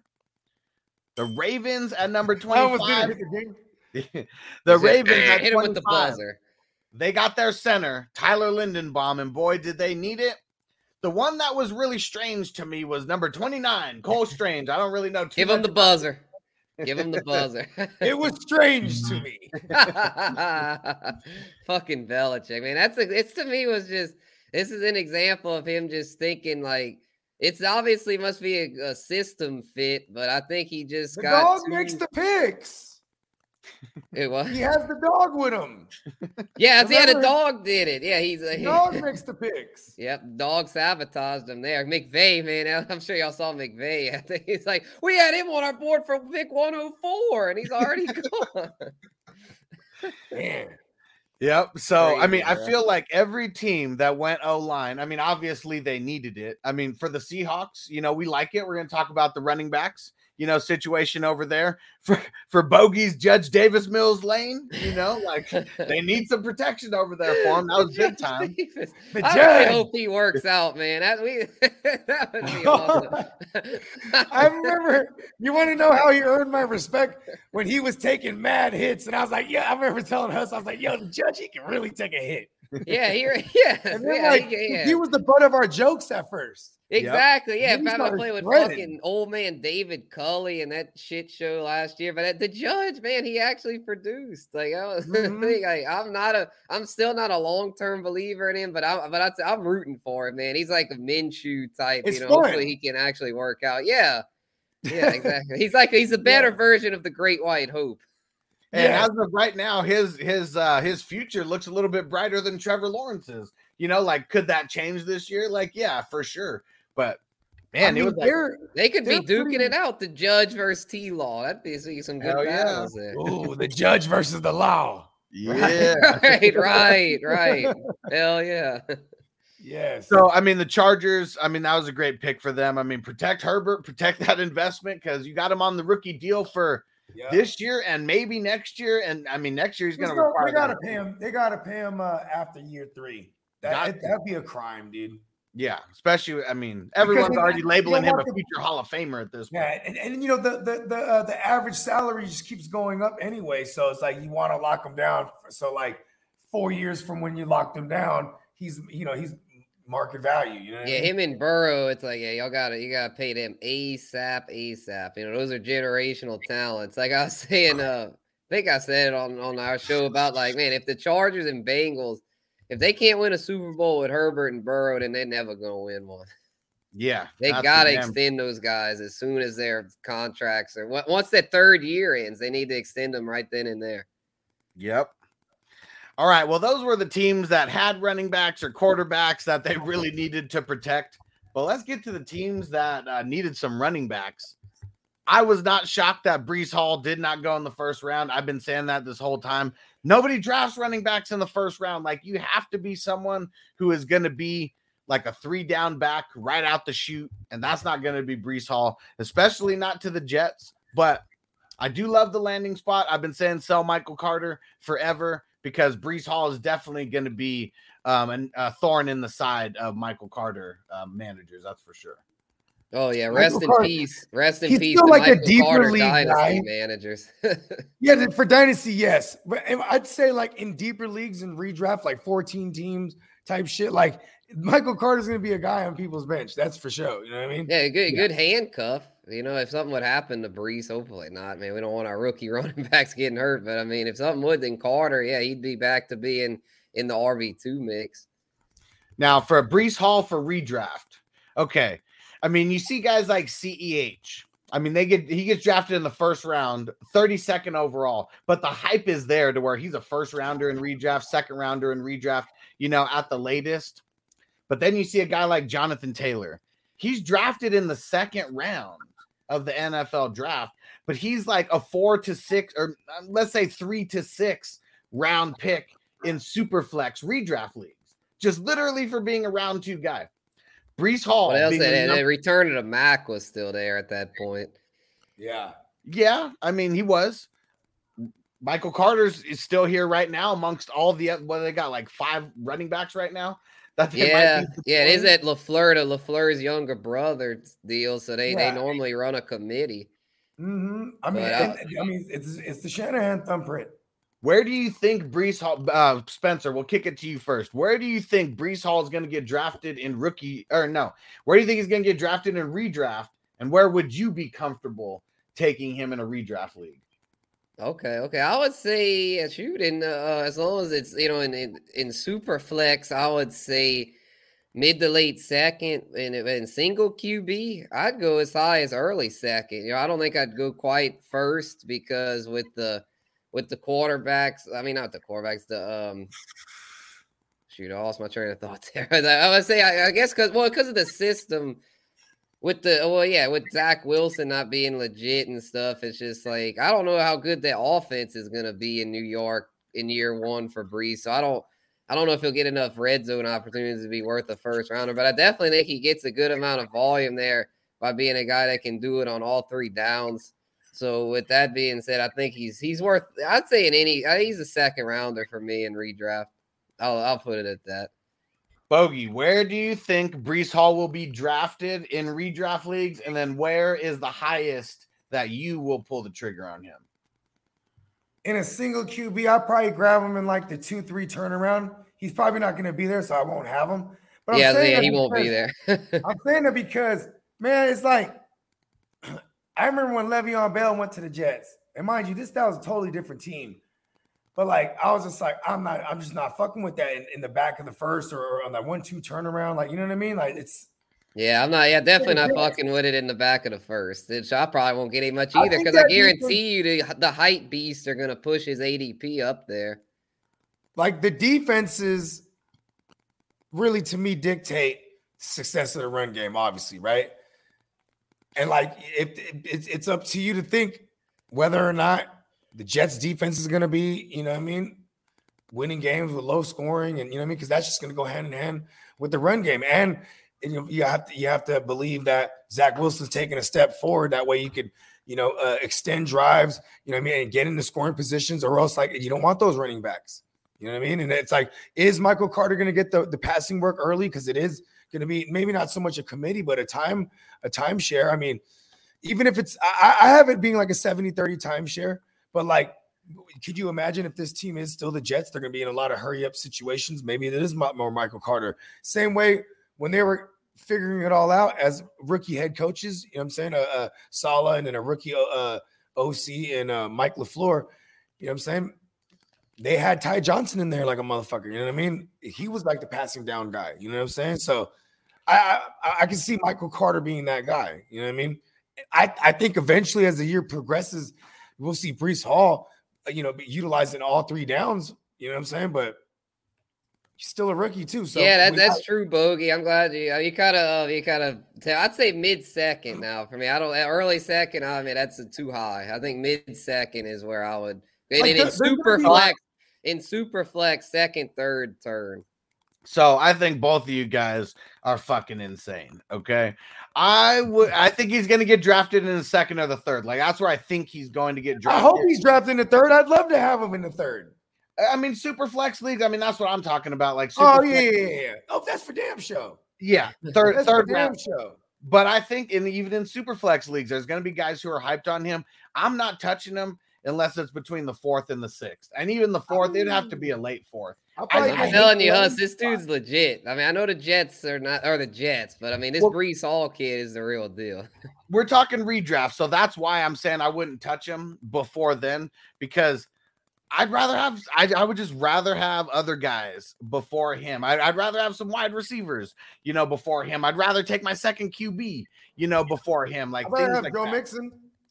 Yeah. Yeah, I'd rather Mixon. Yeah, well, I think Mixon. Yeah, I think a, people are going to take him be, over Mixon. Mixon could be a first this. round pick this year. I don't think so, man. Maybe early second. There's going to be some crazy. He probably be a guy that gets pushed down because, like, there might be a crazy asshole that starts bringing up Kenneth Walker like I've been to the third round too. Like, you know, there's. I mean, let, us let, get to Kenneth Walker then in that sense. Go like, ahead, shout it out. I out. Think uh, his, number forty. His, number forty-one pick to the Seahawks. I think his situation for redraft you know, it's arguably better than Breece Hall because he's, you know, what I mean, yeah. I, I, don't think I don't fear no Rashad Penny or and you know Chris Carson's probably never going to play again. Yeah, you know I mean, for like, me, Kenneth Walker is the 101, and I feel like a lot of it, it it's all about the path to being the workhorse. And who's going to have a workhorse? Is the Jets going to have a workhorse or the Seahawks going to have a workhorse? Like, I feel like Pete Carroll and his old senile ass, he's all Mhm. about having a workhorse, going off the defense. We already know what their QB situation is all about right now. They're going to be running the ball a lot. Chris Carson's always hurt. Rashad Penny, I mean, shit, he's always hurt. Ken Yep. Walker, DJ Dallas, Travis Homer, they ain't shit. None of them. and Kenneth Walker, I mean, a lot of people were saying that he was the best, like pure runner, you know, in the in the draft. I mean, Breece Hall's just he's a little bit more. He's no juggernaut. Exactly. Well, yeah. Well, the reason I'm pretty high on Breece Hall is because of the PPR upside you get with Breece Hall. I think Breece Hall could easily catch 50 balls as a rookie, and where Kenneth Walker, he ain't catching no 50 balls, but he'll definitely be, Here's I think, a thing, too. thousand yard Let me rusher. hold on, Bogey. Don't do it. Don't don't steal it from me. Don't steal it from me. Okay. Okay. The person that we that he's that's going to be throwing him the ball. I don't know if you guys have ever seen this play. I'm going to go find it because Yeah. I talk about it a lot. One of his Zach Wilson, man. One of Yeah, Zach not Wilson's really biggest of Zach. bonehead plays was him trying to pass the ball. He's looking right at the He- player He hit Ty Johnson right was in the back of the dome. right in the back, right in the back. Zach Wilson is horrible. And Mike White was the the ball. one. It was the great White Hope. White Mike himself was the Great one tagging the, the running back. So I'm hoping Zach Wilson learned that. That's another thing. You know what I mean? Like, Yeah, because yeah. then, then, then you throw in the Carter variable. You know what I mean? Where I probably would rather have Walker just, you know what I mean? I'm still not paying no second or third round for Walker neither, though. No, uh-uh. You know what I mean? Walker's someone I bet. Like I, I remember I'm a talking single weeks- QB too, because I know most people like traditionally they, you know what I mean? you guys bring up single QB, I'll bring up uh, super flex because in a super flex league, guys like Kenneth Walker. I mean, shit, I remember a couple years ago getting Antonio Gibson in the ninth round of a super flex league. You know, like I mean, just crazy shit can happen with these rookie running backs. There's some leagues where your league mates aren't going to be super high on drafting rookie running backs in a redraft leagues. That's what we're talking about. One year, you know, Mhm. leagues. Kenneth Walker is going to be a guy maybe drafted sixth, seventh round, like in these super flex leagues. That's going to be good, good value. There's gonna be some should dumbasses that go in for Penny first for show too. Oh yeah, I'm serious. yeah. That- that- Penny might be a third, fourth rounder in uh, in Oh super flex. god! I know I tried to I tried to defend one year. Penny in our last one of our last videos, but I can't defend that. That's fucking insane. Penny is just he ain't gonna last, man. Walker's gonna steal his job within the first month. He's gonna he's he, he, he- he's gonna he's a walk on. but Penny is, yeah, Penny, yeah, he's gonna walk and lose his job. He's gonna walk off the cliff, and then Walker's gonna be like, "I got this. Penny takes I'm the step workhorse, gets hurt. bitch." So if uh I mean, is Breece Hall your guys' unanimous 101 in Dynasty? I still would take him. Yeah. Yeah, I still You- would too. It's because of the all around because I- ability. I, mean, he's got the ability. Yeah, he's like, the to better- be like I- I a like him as a McCoy, talent better like, than all Kenneth. Walker. Yeah. Like, and what and about like, um even in Superflex, right? Like you're picking Breece Hall over Pickett. Oh I mean, who- yeah, for what sure. quarterback I'd, say- I'd the take Seahawks Walker take? over Pickett. I just I don't I don't think the Steelers are gonna let Pickett really unleash it. They're gonna the be a Seahawks, game the Seahawks manager. didn't take a quarterback, right? I don't think No, they did. didn't. They didn't. Yeah. So see that that's another thing too is like they have to figure that out. Like I mean, if, if it's a Drew if it's Lock. I do like that Drew Lock has these two weapons with, with Lockett and, and Met- Metcalf to take the top off, but I, I mean, because you still got to kind of play honest, right? If you're a defense, right? Mhm. Yep. I mean, you can't just all the way stack the box. So I guess, I guess maybe you know what? I'll, I'll take Walker. I'll take Walker one on one. Pete Car- man, Pete Carroll's got to be senile. The fact that he's going into this with after Oh, he's still with senile Drew already. Lock is his quarterback. Yeah, he he's got to be senile. I, am sold You're now. gonna that get he's Baker, He's been he's been old and already. now. So for me, I mean Walker is the 101, Breece Hall is the 102.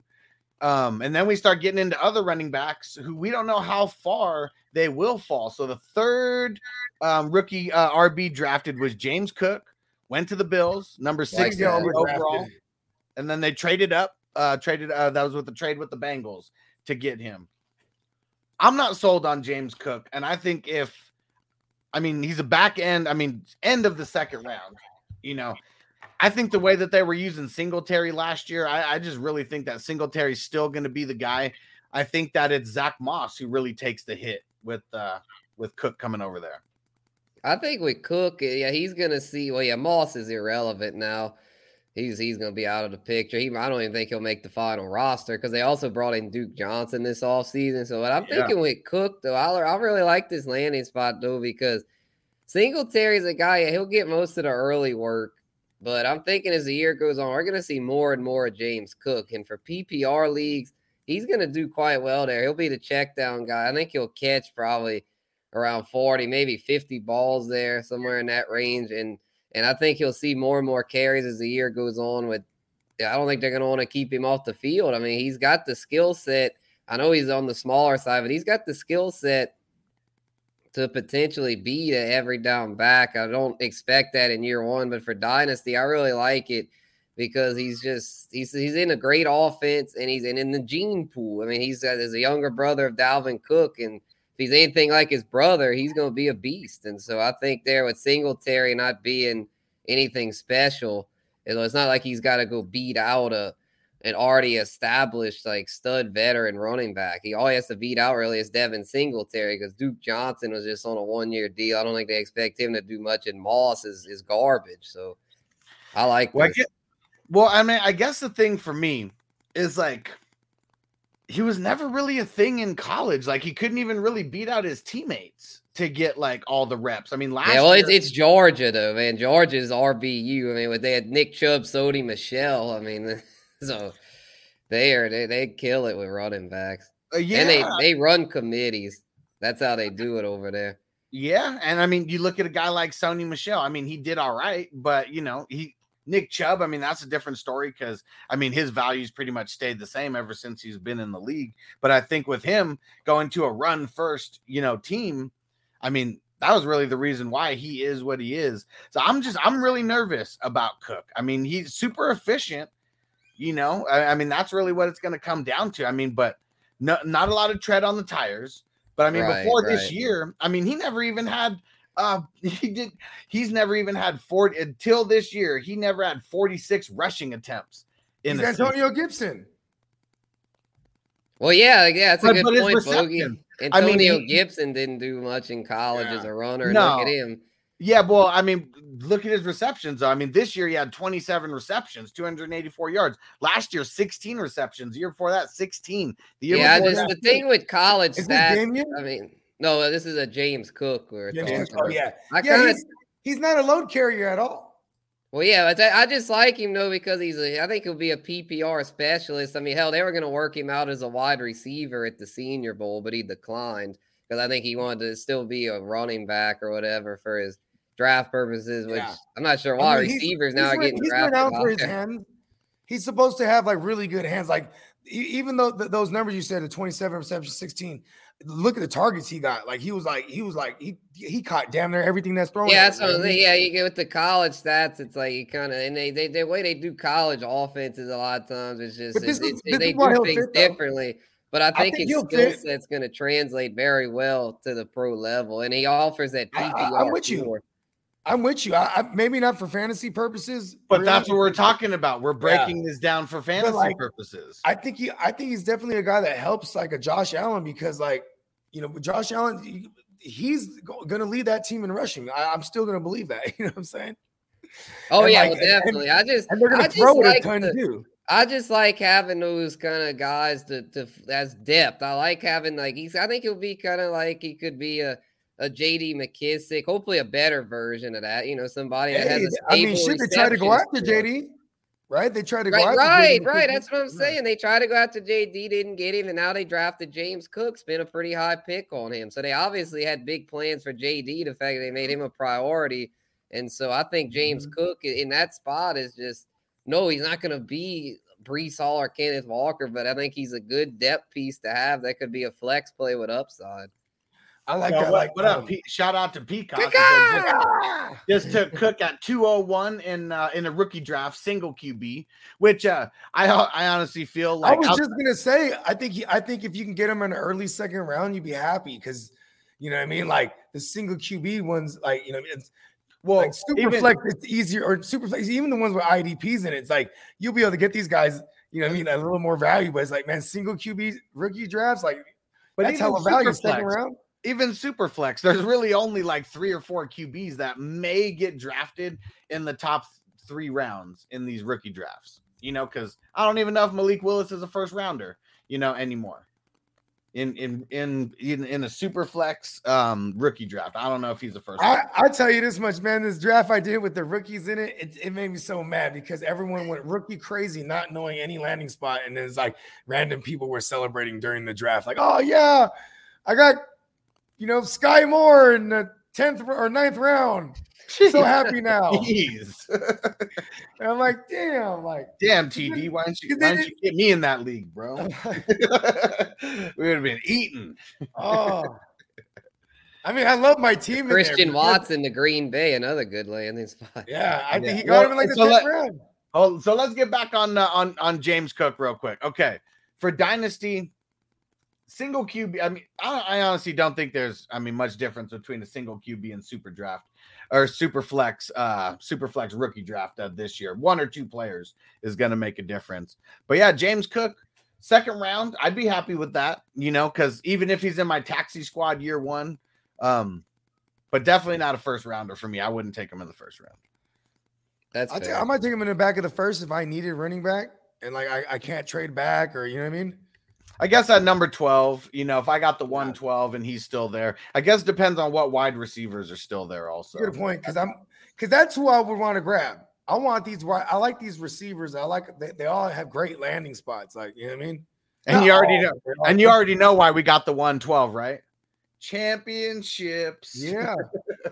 You know what I'm saying? So that would be keep- pretty nice. You win a championship and then you come out with James Cook as your as your first pick out the 112. When I feel a lot of these picks like 110 and beyond are a lot of crapshoots. Mhm.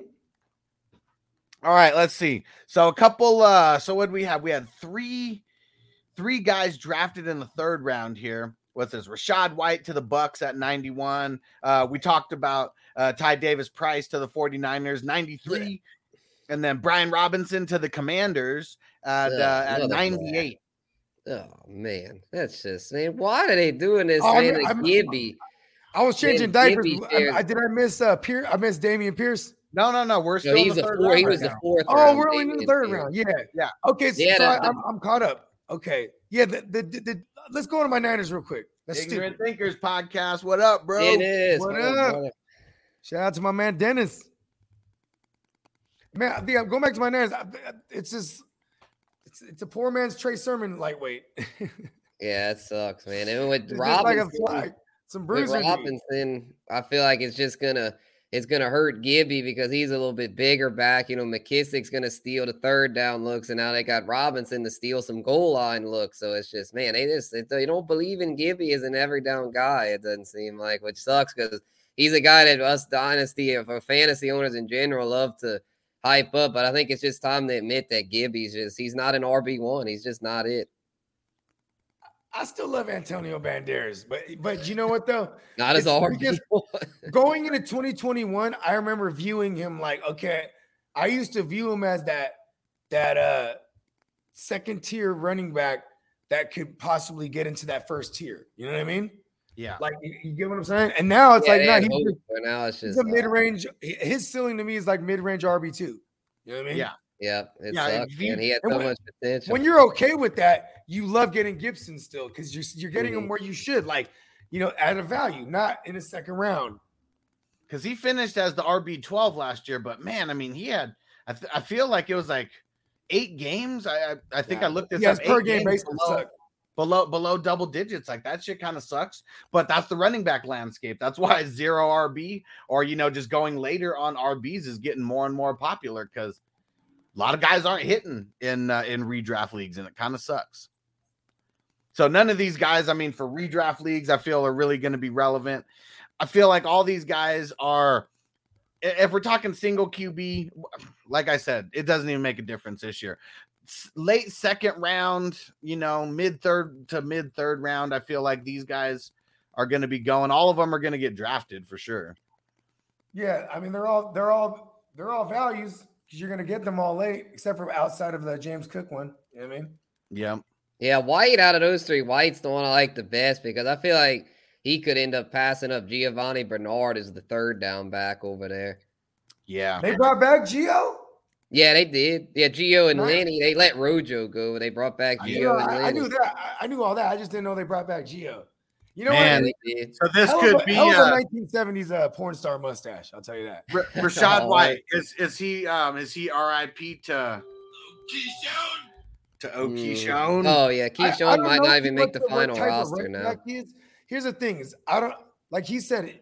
Do you know? Is he more like like a pass catching back? Because Yeah, I think he's more of a pass yeah, catcher. then, then it's like he's like the Gio role, like you said. Because if anything happens to Fournette, then we see Keyshawn. That's that's my belief right now. Because I don't know anything about this white kid. So too. Rachaad can run too. He's got an all around ability. I liked him. I remember in those rookie drafts I did with you, Huss, before the actual draft. I took White on a couple of teams, and I remember a lot of guys in our on the panel were like, "Yeah, that was a good pick because he's got uh, if they probably won't be good enough to be a three down back, but he's got three down ability.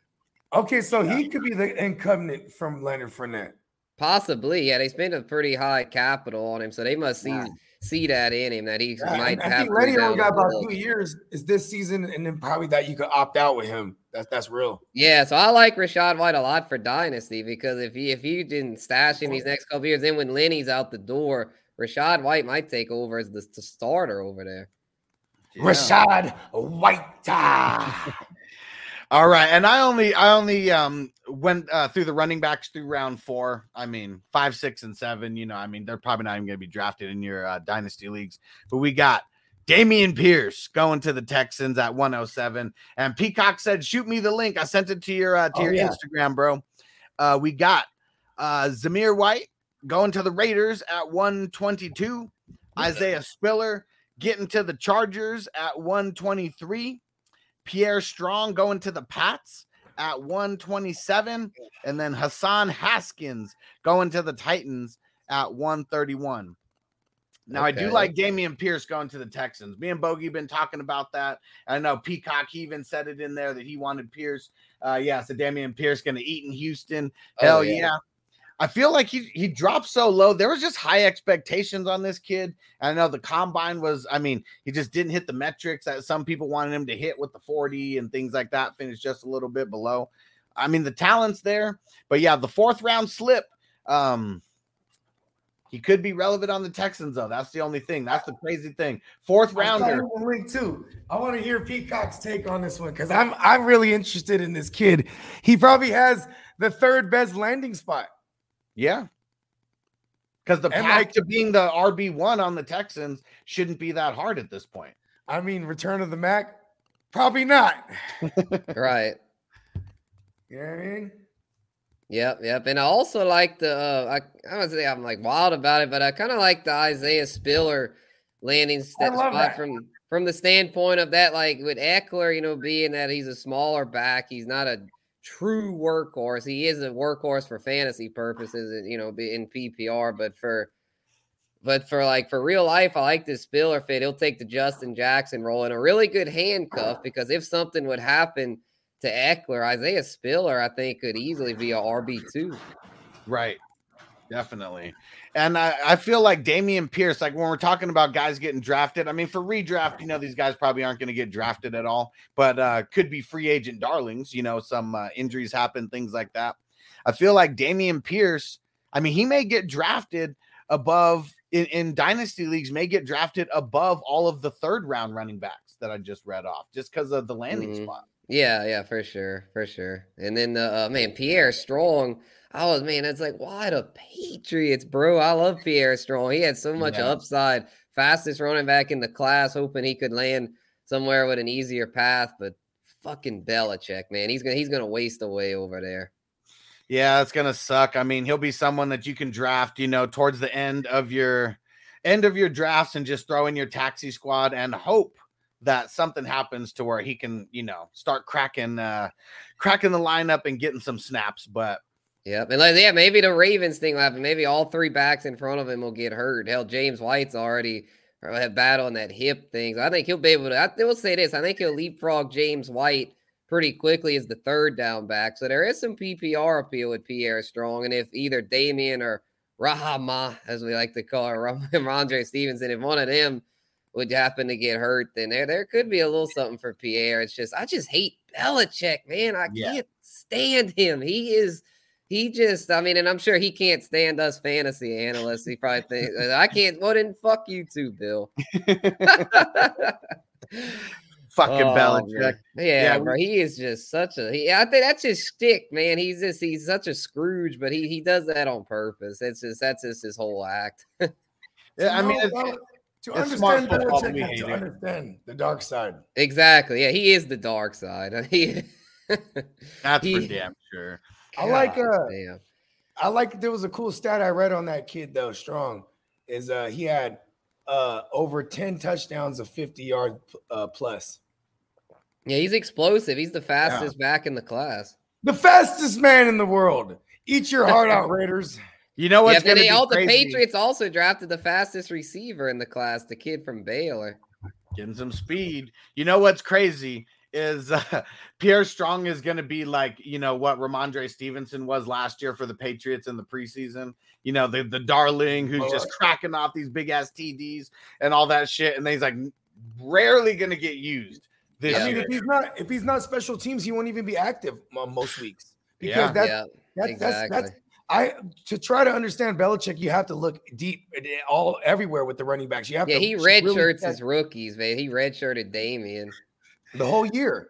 He was a healthy scratch the whole year. That his Yeah, rookie That's year. bullshit. Yeah, Yeah, he's he's- such a prick, bro. Like, because he doesn't play any special ready. teams though. That's the thing though. He didn't play no special teams. So you know I mean, like look at JJ Taylor. They had Brandon Bolden as them, and JJ Taylor wouldn't play no. Fuck No Brandon teams. Bolden. Well, at least he's out of there. Josh McDaniels stole it from Belichick. Belichick is probably crying. It's Yeah, because he's gonna play special teams, and he hell could, yeah. he could he could be a backup. Uh, for, fine forever. He loves those guys, bro. Oh, he's Oh, yeah. insufferable with those. Brandon guys. Bolden got a few Super Bowls. Now that I think about it, Yeah, he did. Yeah, he's three. been like a Patriot lifer. He's just he's the Patriot way. Some guys. he was a rookie same year as James system. White. He was Damn. a he was a rookie same year as James White, but he and then both of them took the uh the, the, the special teams approach, and then but then James White got up uh, quick because they were they ran through Legarrette Blunt. That's Uh, that Yeah, and White did as good as the pass catcher. He became Brady's Mhm. check down guy. Yep. And Peacock, he said Pierce is going uh, early second round in Dynasty. Uh, Yep, hey, I, I shot you the I shot you the link, Peacock. Yep, I sent it to you also. He said he was heading home when he. Uh, Oh, said he was okay. yes. Nice. Yeah, ignorant thinker said I need one of those rookie RBs. I mean, shit, don't we all, bro? It's about getting them out of value too, and not really jumping. Yeah. You know, Because you got to wait on some of these guys. And like if, if you get them at a value and they're just sitting on your bench and then they then they start getting you know they start getting it mixed into your lineup towards like week six week seven and these you know those are those guys that they come in they're rookies. Because the rookies that start I mean they're they're fresh I should say because the rookies that start from day one a lot of times they hit the rookie wall. Remember Kareem Hunt? By Mhm. week 10 he gave i mean by week 8 he gave us five week five week stretch of like just of terrible shit. You know what i mean? It was like what happened for the first eight weeks you know what i mean and then he Yep. came back and finished strong but the rookie wall is a real thing and and and roo- rookie running backs that's the formula to winning in fantasy if you ask me like especially redraft like you get those those guys that hit like you know uh like uh, uh aaron jones um uh, uh 2017 along with uh Kareem Hunt and, and, and you know what I mean? Uh see what was it? Uh who, who else was rookies that year? CMC, Fournette. Like we haven't had a class like that in a while. You know what I'm saying? So Yep. I think a lot of people have been chasing, like myself, been chasing that class. You know what I mean? And so we, we go high, we get high on these rookies, but I've learned you just gotta get them at a value. Like you know For I mean? re- Every- just remember Clyde Edwards Helaire and guys like that. Like not everyone's Saquon or or or Elliott, you know what I mean? Or Najee. Najee. Yeah.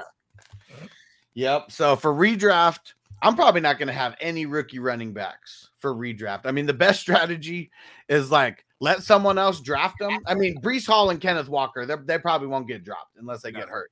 But let someone else draft them who's hyped on them, and then they're going to drop them. And then when they drop them, you just get them as a free agent. It happened with Nick Chubb everywhere when Nick Chubb was a rookie. He was drafted by everybody in redraft, and then he goes like mm-hmm. six weeks or something, you know, not doing shit, and then he gets dropped everywhere. Yeah. And then they trade away Carlos Hyde. And boom, just like that. Anyone who picks up Nick Chubb, instant playoff contender, probably a Super Bowl contender, Mhm. and probably a Super Bowl winner in your Yeah, because see, that was a different case too, is because like you had Carlos Hyde to start week one, so people knew they had to wait. Yep. And then like, and then it was a tease because I think like week three that year they played the Raiders, and he cracked off two 70 yarders, and he only had three touches that game. You know, two I remember that. house was- You remember that? and nobody started him. You did not start Nick No. Chubb. Everyone was Fuck no. pissed. And then after people that. tried you the next week, and he was still just this guy that was getting like two or three, maybe five. Yeah, that was out of the weird. I remember that shit. That made no sense. Like, why was Carlos Hyde starting over him? That's just man. These It was money. man. It was money at that Yeah, point. These they coaches are so stubborn, bro. And they, What's yeah, the they- money? You got to You got to chase the money. It always is You- for the you know- NFL. you know, in my I wasn't playing oh, I wasn't in my own dynasty league yet because I was I was I was co-managing our team with Steamboat during that year. But the 2018, um, uh, I was already uh, well off into my keeper league, and I remember drafting Nick Chubb because they had Todd Haley there, and Todd Haley had had uh, Lev Bell with the Steelers like the, the the prior four years to that. So I was like, oh, I can't wait. You know what I mean? I was like, I gotta have all the Nick Chubb. And so even in redraft, I was holding on to him, bro. I was I was one of the lucky ones. Like I just kept holding on, like I knew it. Well, like, the smart Todd ones, if Haley you held him, that's him. smart. I mean, you identified that before the herd. If you had him before they all rushed to pick him up, then that's kudos to you. Like those that, No, but Tough see, I was the idiot holding on to him, though. You know what I mean? well, no, you didn't. Say you weren't an idiot if you held on to it. It was hard though. It paid had to off. be Yeah, hard. bro. Because listen, there's no way anyone knows they're gonna trade away Carlos Hyde. You know what I mean? I It's like played in eight. I played in eight redraft leagues that year. He was drafted in all eight redraft leagues and then dropped in all eight redraft leagues within two weeks of the Carlos Hyde news. And I just started working from home. And I remember, like, I saw that shit and I was like, oh shit, this is not a drill. I went and picked him up in every league. I got so many text messages. One of my friends was a teacher at a middle school. He was like, You son of a bitch. He was like, I literally stopped class to fucking go pick him up. And you still beat me to him. Oh, that's hilarious, bro. So you just got to be on your shit though, you know, when it comes to that kind of strategy. Cause yeah, I mean, any league that you know a running back becomes relevant in in redraft, he's gonna be gone within the hour. Yeah, so, So- yeah, I'm too busy for that. I try and build my teams up with good depth and all that because I'm, I'm too busy to have to, to get those guys. I never get them that quick. Usually. And I- I- I, I play never in such think- competitive leagues with sharks to where like they're on that shit, and I'm just like, whatever, bro. My I team's mean, already there's a stacked. way. There's a all way to. min- There's a way to minimize that if you just put the if you let the waivers run every day, and then you Right. put and you, but you got to play with FAAB that way. You know what I mean? Yeah, yeah, that, Yeah. yeah. That's I prefer that version. I like FAAB. FAAB is it, it just it makes it where you I, gotta. I, I like and hate it because like I- I'm the type of guy I'll, I'll I'll spend like ten bucks on a on a motherfucker and then next week I won't be afraid to drop him. Are you I'll are like in my league where you ran out of FAAB after like a month? But then you know what's funny is that like, because of that I had to play sharper and I still got I got into the dance though. Yeah, you made the dance. I gotta give you credit. Yeah, we both made. We both redeemed ourselves. We we struggled the first year because that's all. That's twelve savages in that league, and then we uh, this year we we're bounced back. And my thoughts for dynasty, it's always got to be FAAB. I mean, but you're not gonna get like you know crazy running backs, you know, or nothing like that. I mean, it'll be a lot of weird situations on who you're gonna be able to get. But for redraft, unless it's a really really deep league, I mean, if it's just a normal like 12 team league, I mean that should be the standard. I know probably 10 is more the average. I just feel like it should still just be on the rolling waivers and first come first serve. You know, after the the week starts, you know, in uh, on Wednesday, because for redraft, everything is all about right now, anyways. You know, it's all about right now. Oh yeah. Got to be quick. Got to be quick on the draw. All right, let's get to these wide receivers. Okay. We Yeah. had, let me see, how many did we have go in the first round? We had one, two, three, four, five, six, six big wide receivers going in the first round. I'll read those out and then we'll all just kind of give our thoughts. So, Drake London going to the Falcons at number eight. And on FNT, we figured they were going to go um, wide receiver or trade out of that pick. And, you know, they got who they figured was the, the top guy in the uh, class. Then we had Garrett Wilson going to the Jets at number 10. Spencer, who went at number 11? Chris Olave to my New Orleans Saints, man. Boy, was I excited. oh, yeah, I told the people, I, let me do my dance real quick. I told the people I danced and they took Olave. So, woo, there y'all go. There y'all go. yeah, traded up a couple spots uh, to get him. Uh, that sounds so New Orleans too. Olave sounds like sounds right, right. He'll, he's gonna fit in perfect, man. Mike Thomas is fired up. Like he yep. tweeted, oh, "Hey, Chris Olave, let's get to work." Like, he's ready, man. It's gonna be awesome. Hell yeah. Jameson Williams, even with the ACL, still went top 12, went to the Lions, and uh, they traded up with the Vikings uh, to get that. So they really wanted him. Um, yeah, Amon Ra. We'll see what happens. We'll give some thoughts. Uh, He's more soon. of a slot guy. Anyway. Yeah. Jahan Dotson goes to the Commanders at number 16. So I wonder if they still got their guy because that was, you know, the swap picks right there. And then mm-hmm. Treylon Burks to the Titans. They trade away AJ Brown, and then that's a guy who is kind of like AJ Brown. Yep, perfect fit. That's a it's a system thing. It's like it's he's Vrabel takes the page out of Belichick's book as far as he drafts mm-hmm. guys that he thinks are going to fit their system, and Treylon Burke should fit in like a glove over there. Yep, like, great landing spot for redraft and dynasty. Yeah, because the path yeah, to targets is very easy for him. Yeah. There's literally like, nobody. It's okay. Yeah, all he's got is Robert Woods coming off an ACL. That's it. Oh yeah, yeah. I, I always forget good, about Robert he's Woods. He's a good blocker too. He's he's there because he could block good too. And he's more of here's here's another thing.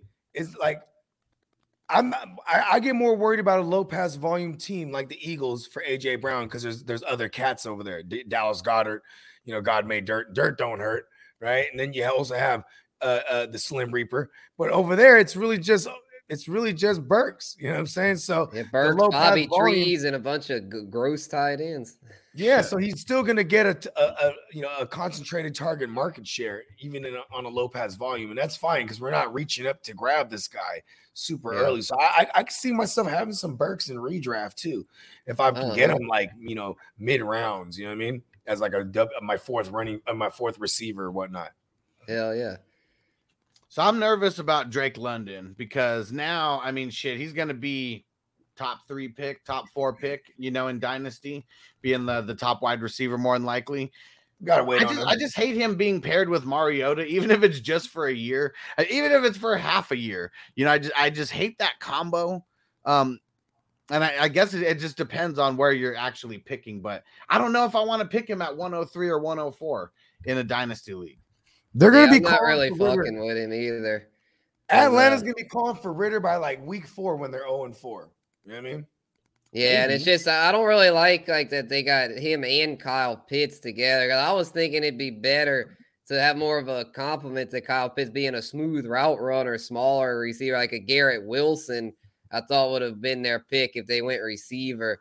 Where I feel like Drake London with him and Pitts, it's like that. I mean, yeah, they're both studs, but it's like they're just they, they probably intend kinda... on having Calvin Ridley back next year. They probably, you know, I mean, maybe that yeah. now that they have a young QB, uh, you know, going into next year with Ridder, maybe they do pay Calvin Ridley, and, and maybe because of uh, of the shenanigans he went through, you know what I'm saying? You'll probably get him at a discount. You know what I mean? Yeah, can you even depend on Calvin Ridley though at this point? I mean, even like the the gambling and before would that, you bet like on it? The mental health, like no, I would not. I would bet on him not panning out. That's why they took the receiver in the first, and I, I would have gone. I would have gone Garrett Wilson, bro. I don't. I don't like this fit, man. I, I think it's. I mean, I'm not saying London's going to be a. But bust, that's why I say maybe maybe they try to retain Calvin Ridley next year because of the fact that he's the route runner. He's yeah, the yeah, uh, yeah. Guy. I hear you. I hear you. Yeah, he's more that like the smaller type. That's uh, you know, like a midget receiver yeah. per se, but he's not like yeah, he's the not tighter spaces. Free like yeah, he, Drake. He's going to get open in them tight spaces. Exactly. Yep. Yep. And then uh what do we think about Garrett Wilson though? I mean, I feel like I mean it's really him and Olave that I feel should uh, the just the better situation to where they're going to be getting peppered with a lot more targets right away. I mean, Elijah I guess Moore is a poor man's Debo. Right. They were using him that way. It's the same system, obviously with Mike with Mike LaFleur. So, you know, this guy's going to be more of a traditional out, out, out wide. You know what I mean? You know what I'm saying? Uh, for, for Garrett Wilson, I should say. You know what I mean? Like I do like his situation. He gets to be a real number one. I mean, Corey Davis, eh, you know what I mean? Oh yeah, exactly. Yeah, Corey Davis is gonna be on the back burner. It's just so with with Elijah Moore and Garrett Wilson. I mean, that's kind of I don't know. I mean, I'm a little nervous there. I mean, look at last year with like if it's a similar system to your Niners, like yeah, Debo did well, but where was Aiyuk at? You know, it's just Right. it's kind of a. I think they're both going to be a little unpredictable from week to week. So I, I mean, I, I would still take Wilson, but I would have my expectations a little bit tempered as well. As kind of like with London, it's like I just, man, I don't know. These got guys have a big upside, but I'm nervous. I'm nervous about them. I wouldn't go all in with either one. Y'all can call me biased, but I'd take Olave over both of them. I would because they didn't bring no other QB. I like famous Jameis. Exactly, infamous Winston. Winston. He, he, he- here's why I like it because he'll produce two WR1s. He's done this several times Yes. in his career. yes, You know what I mean? And It's crazy how many fantasy analysts, I mean, definitely not named Spencer the Guru, saying that the Saints, oh, they're going to go get a QB in the first round. Like, oh, Oh, man, yeah, Jameis is going to be that dude. I'm so glad they did it because I have so much Jameis. Yes, that's what I was saying. I remember Here's Bogey, the you were saying you were saying we're gonna trade up. I was like, hell no, we're not because trading because it only made shit. sense though, right? It only made sense. Not because to they- me, because they got- they needed because they got rid offensive of next tackle year's and wide first, though. receiver. But they Well, got know, rid of next year's first. Right, That's but Jameis why. is on a two-year contract, so he's gonna. Yeah, I love leaving. it then. I love it. I'm Yeah, just saying that's why I, I, was saying they're arming Yeah, because you didn't believe they were committed to Jameis, which I No. thought they might be because they signed him to a two-year deal, and then this year's fully guaranteed. So they they paid him a decent amount of money. It's not like they just signed him for a one-year, five million dollar deal. They're paying him, I think, like fifteen mil. And these are the kind of moves that you need to make for like this year, you know? Like, I mean, Yeah, and the I Saints are in win now mode. Yeah. The Saints aren't from- the Saints aren't one of these teams that's like they're not the Falcons or the Panthers or the or they tank. You know, they're trying to win now. That's how Mickey Loomis does business. Yeah, and you got, I mean, fringe playoff team. I mean, shit, one win away, you know, from making it to the playoffs. Now, maybe these are two moves that get them, you know, to win a, a couple games, maybe make a push. You know, that defense is Mhm. going to be They about were defense is still legit. Yeah. They were uh my Ram. I mean, my Niners beat the Rams. If we don't do that week 18, the Saints were in. So they were in Yeah. there. You know? Right. And the reason I like to get back to the fantasy side of things, I like Olave a lot because his he's got that field stretching ability. He's faster than MT. He's gonna be that field stretcher, that guy that Jameis will be able to launch it to deep and be able to get those like those effort balls that Jameis loves to throw up. Olave's yeah. gonna go and get those because Marquez Callaway and Deonte Harty are all right, but they're not it. They're not the kind of guys you can depend. I'm gonna on have me a lot of. Jameis. I'm gonna have a lot of Jameis in super draft. I think Hell I will yeah. too. I think I will too because a lot of people are gonna be like, ah, Jameis, he sucks. I ain't fucking. Yeah, I'm telling y'all, later. Jameis is gonna be a value. He's gonna be a He nice was one- value.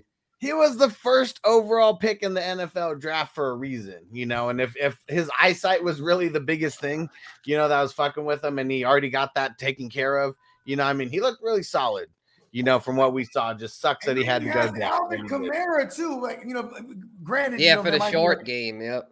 Yeah, And and slant boy Michael Thomas. So he'll be able to get some. He'll be able to get the dink and dunks, and then for the field stretch, and he's got the Callaway and Harty. Like I mean, in Olave though, I mean, he's gonna blow past both of them as far as being the primary downfield target. All right. So, what do you guys think about the other two wide receivers that we didn't talk about? Jameson Williams, and then what is it, Jahan Dotson?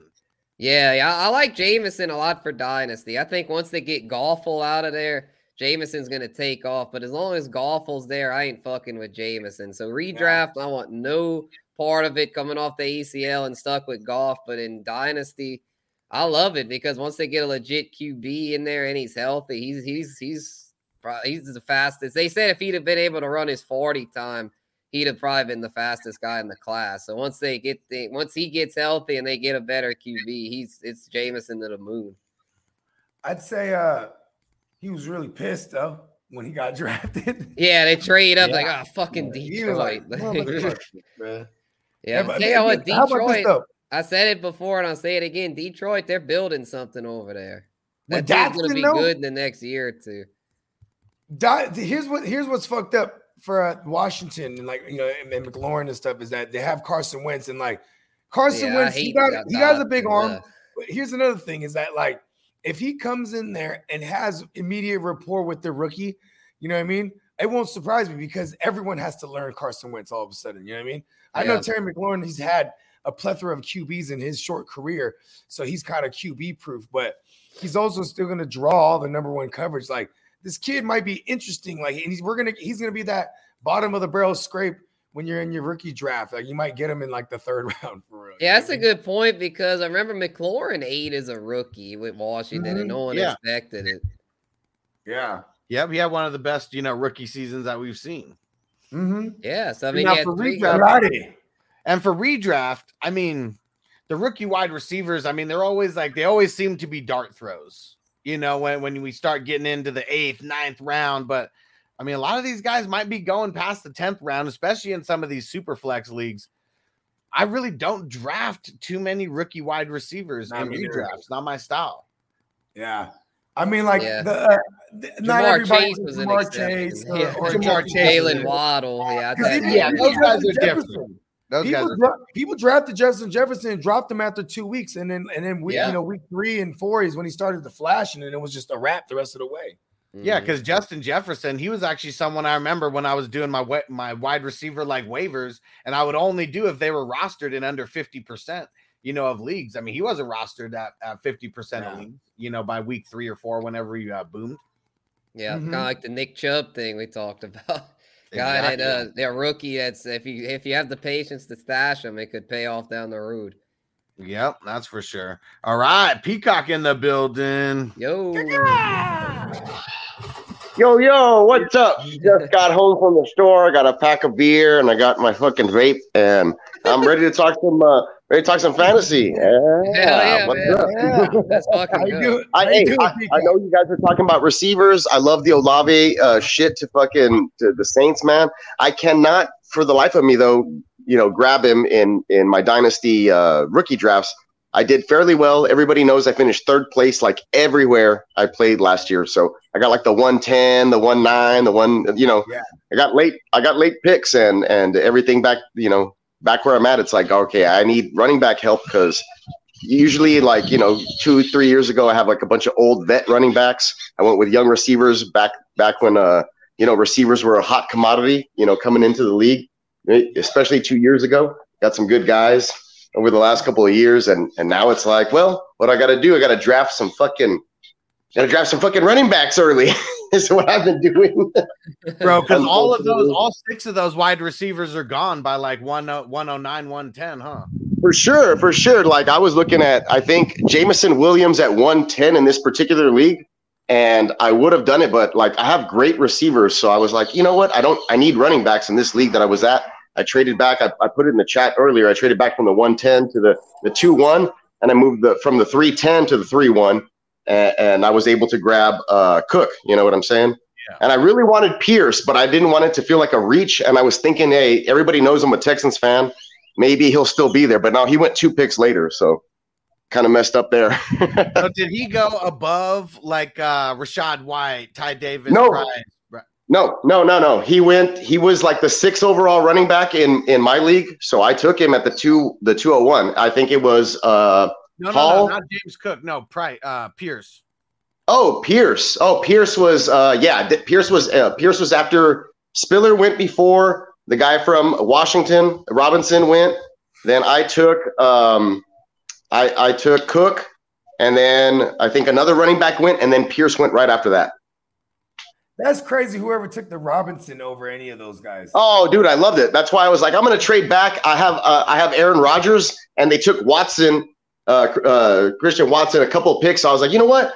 I'm not gonna I'm not gonna take J- J- uh, Jameson Williams here. I'm gonna trade this pick because I know somebody wants it because he was available. I moved two spots back, and then I moved ten spots up almost in, in the next round. Somebody take Watson.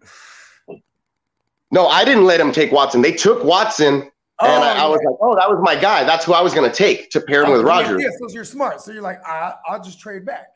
Yeah, so I traded back two spots in that basically the 110 and I got the 201 and I took Cook. But what happened there was I moved from the 310 all the way up to the 301. So I'll have, I mean, I'll have the 210 and the 301 coming up. Nice. Yeah. All right, let's So I, you know, I, I moved, I, I moved up 10 spots and I just moved back you know, two or whatever, and I let him take a guy that I'm gonna have to wait on for a whole year in in in J, uh, Jam, you know, Jameson there. Hell And I have good receivers. I got like Tyreek Hill. I got like Brandin Cooks is my third receiver. You know, I got I got good receivers on my dynasty squad there. So I felt good with that decision. I need running backs. I need running backs. I think I have like Aaron Jones and Damien Harris, and there's like five running backs in in New England. I, And then and then I have here real quick, I love. and then I have Chicago's running back. What's his face? Tell, I, let, us talk Go about down. the Metchie pick. Oh, Yeah, well, here, let Bro. me get um. because I'm gonna draft Yeah, let's Metchie on to the right second now with my round. Yeah, next man, pick. Don't let second nobody watching know that I'm gonna draft Metchie in that draft that's going on coming up pretty soon.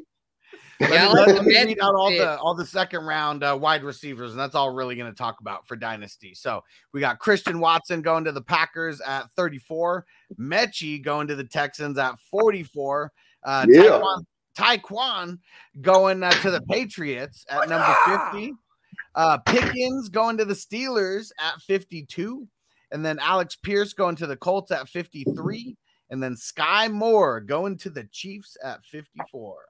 See, Man, I love right this, there. man. This is all those were all good spots, pretty much. I'm not a Hell big yeah. fan of that Patriots guy because we all know how Belichick's just not fantasy friendly. But every every other spot there, I was I kind of like. Oh, the other one I don't like is Wan'Dale Robinson. I don't like that to the Giants. But everything Yeah, else, Pickens, Pierce, uh, uh, the Metchie, uh, Watson. I'm fucking with all those. I think those are all good. Skyy Moore, all those have potential to be. Oh, I wanted Skyy Moore this morning at 201, but the guy who woke up and, and had the 112 like just woke up and chose him. So I was like, all right.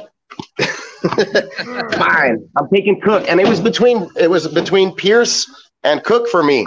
And I was like, uh, I got to take what you know the scouts are looking at, and and you know he's a receiving back, and Buffalo's a better offense. They're gonna you know they're gonna throw the ball a lot. So I was like, I'll take Cook over Pierce, but my heart really wanted me to take Pierce, but I felt like people had been like, ah, he's reaching, and then I thought like people were gonna be like, no, no, no, no, no. like I don't like Houston fans, like they're Cowboys fans. They're not gonna take a Houston running back, but they did two spots later. I don't think it would have been a reach. Because Right, it would've my thing is, I, I think he has the third best landing spot out of all the the running backs right now. Like, Dude, he, he was graded number he, by PFF. He was graded like number one. You know what I mean? I know PFF's PFF, but Hey, I love PFF.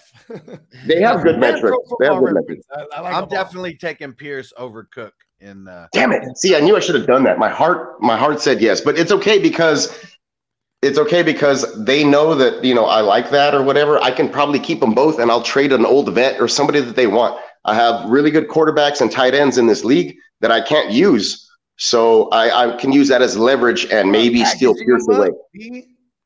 You should start packaging them up stuff, and with some of those picks that you might even have, I'd still try to get. I, I'd be trying to get Pierce right now. I have, look, I have, I even have Tua like still in my taxi squad, and I'm like, you know what? I can just throw him away right now, honestly. Right now So would I- be the worst time to trade for a player in Dynasty. Like right after the draft is when Yeah, let it everyone- let it simmer down a little bit. You'll Yeah, be able to get yeah. them at a value. no, good like stuff, man. It's Not exciting. It's exciting. where some people get uh, pissed off about their teams right away and bogey. He's just right on them right away. Like, oh, you hate your team? Let me help you. beat you up real quick." That's how. It's funny because I didn't know who you're talking about. I was like, oh, he's talking about me. That's exactly what I do. That's No, I don't hate my. I like, you know, I like my cook. I like my cook pick. I like my cook pick. You know, but I honestly, I, I probably should have gone with what my heart said. So that's a that's a lesson to the listeners. Go with go with the heart's desire. Dynasty, man. Build your team in your likeness. Hey, No, but how I was looking at highlights early this morning and I slept on it and I woke up and I was like, you know, like Buffalo Bills, that's a better like what if Davis Mills doesn't work out? I mean, shit. I hope it doesn't happen, right? But what if Davis Mills doesn't work out? The team still looks like shit next year. I don't see that happening, but in the back of my mind, I was just like, I, you know what it was? In the back of my mind, in the back of my mind, I was trying to play my league mates. I was trying to play my league mates. I know my league mates would have been like, nah, fuck Houston. So I was like, maybe I can still get him at the 210, but it didn't happen. But They're all Cowboy but guess fans. what? I got Metchie. Metchie's still there, bro. Yeah, I'm gonna take Metchie, Metchie. I like Metchie, bro. Metchie might end up better than Pierce because if Pierce flops, we all know running backs are kind of fickle. I mean, yeah, Metchie- they're they're only there for a little bit of time. I already have Nico Collins and Brandin Cook. So if one of those once you know one of them moves on, or, or what if Metchie Get them all. Nobody, and I have Brevin Jordan in this league, bro. I got Yeah, them all, so I can just Texans. monopolize. That was the universe telling you you didn't need more Texans. Yeah, Mets. Yeah, you- Yeah, exactly. didn't That's why I didn't go here. I was like, let me kind of diversify, and then if another Texan falls in my lap like Metchie, I'll take him. You know, at the two ten. I, I Well, probably you know, Dynasty Dynasty is the only place that you can get away with stacking up a bunch of players on the same team because the Yeah. benches are so yeah. If they get hurt, they get traded away. They retire. You know, they don't get that contract extension. That's what you do. And and you know, I tried to do that with um, San Francisco 49er running backs. Not gonna lie to you. And it didn't work out well. So now I only have one in that league, and I can't get rid of Jeff Wilson for the life of me. All right.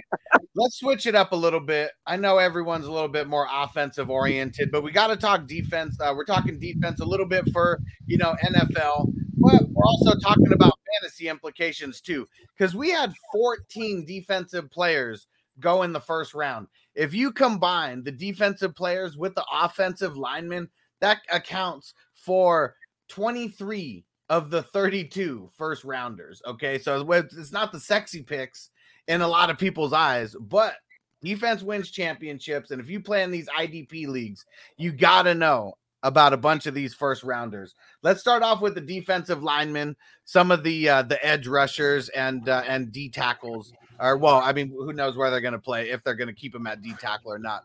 But Travon Walker going number one overall to the Jags.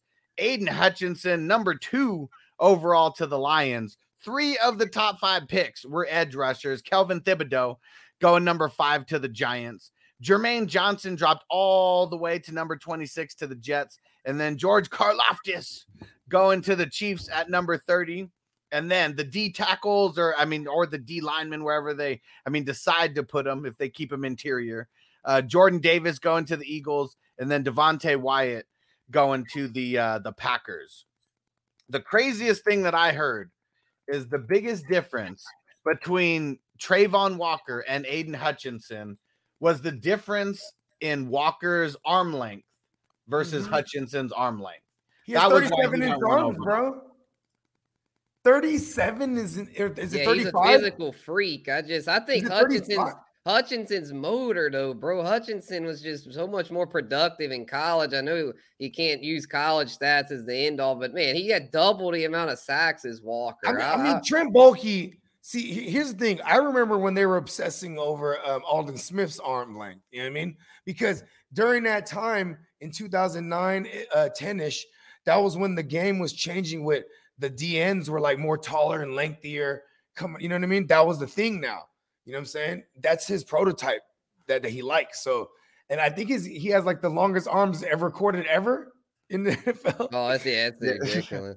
But It's that's like the thing, though. This reminds it's like the Al Davis Nothing's thing. just of, dragging on the floor when he walks. Is that what you're saying?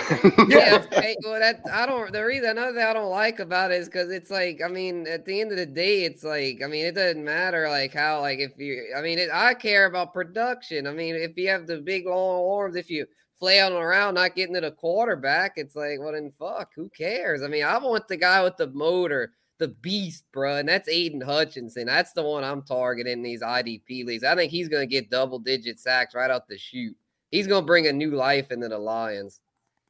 I mean, shit, the hometown, the hometown. Yeah. hero, that's a Yeah, the thing, you know I hometown mean? hero vibe. Yeah, kind of like Burrow with the Bengals. I think Hutchinson's going to bring that same energy to the Lions defense. That unit's going to be a lot better because of him. I bet you him and Dan Campbell they they duke it out. Look, Hutchinson reminds me of, Fun. of JJ Watt. I don't know what it is about him, Yeah, but he just really like does, man. Yeah, he's just like the, the build, that, you know, the motor, like you said, the motor. It's the motor. I guess that's what it is. The work ethic and the motor. He doesn't take plays off. He, you know, he's he's hundred percent from from whistle to whistle. Those are guys that make an impact. It doesn't even matter if they're really great or if their metrics from or their measurements or whatever. The guys that have the motor always outbeat the other guys that don't. Because guess what? In the fourth quarter, they got a little bit of that extra juice, and that's when those big sacks, you know, a tipped pass, it turns into an interception. Those things are game changers, and that's what Aidan Hutchinson is. Game changer. Yeah, Hell Aidan Hutchinson for IDP is number one for me. Uh, Thibodeaux's number two. I got Jermaine Johnson for IDP a little bit higher than Walker, just because I feel like because over there the system that they're going to be running a little bit is going to be getting to the quarterback a little bit better.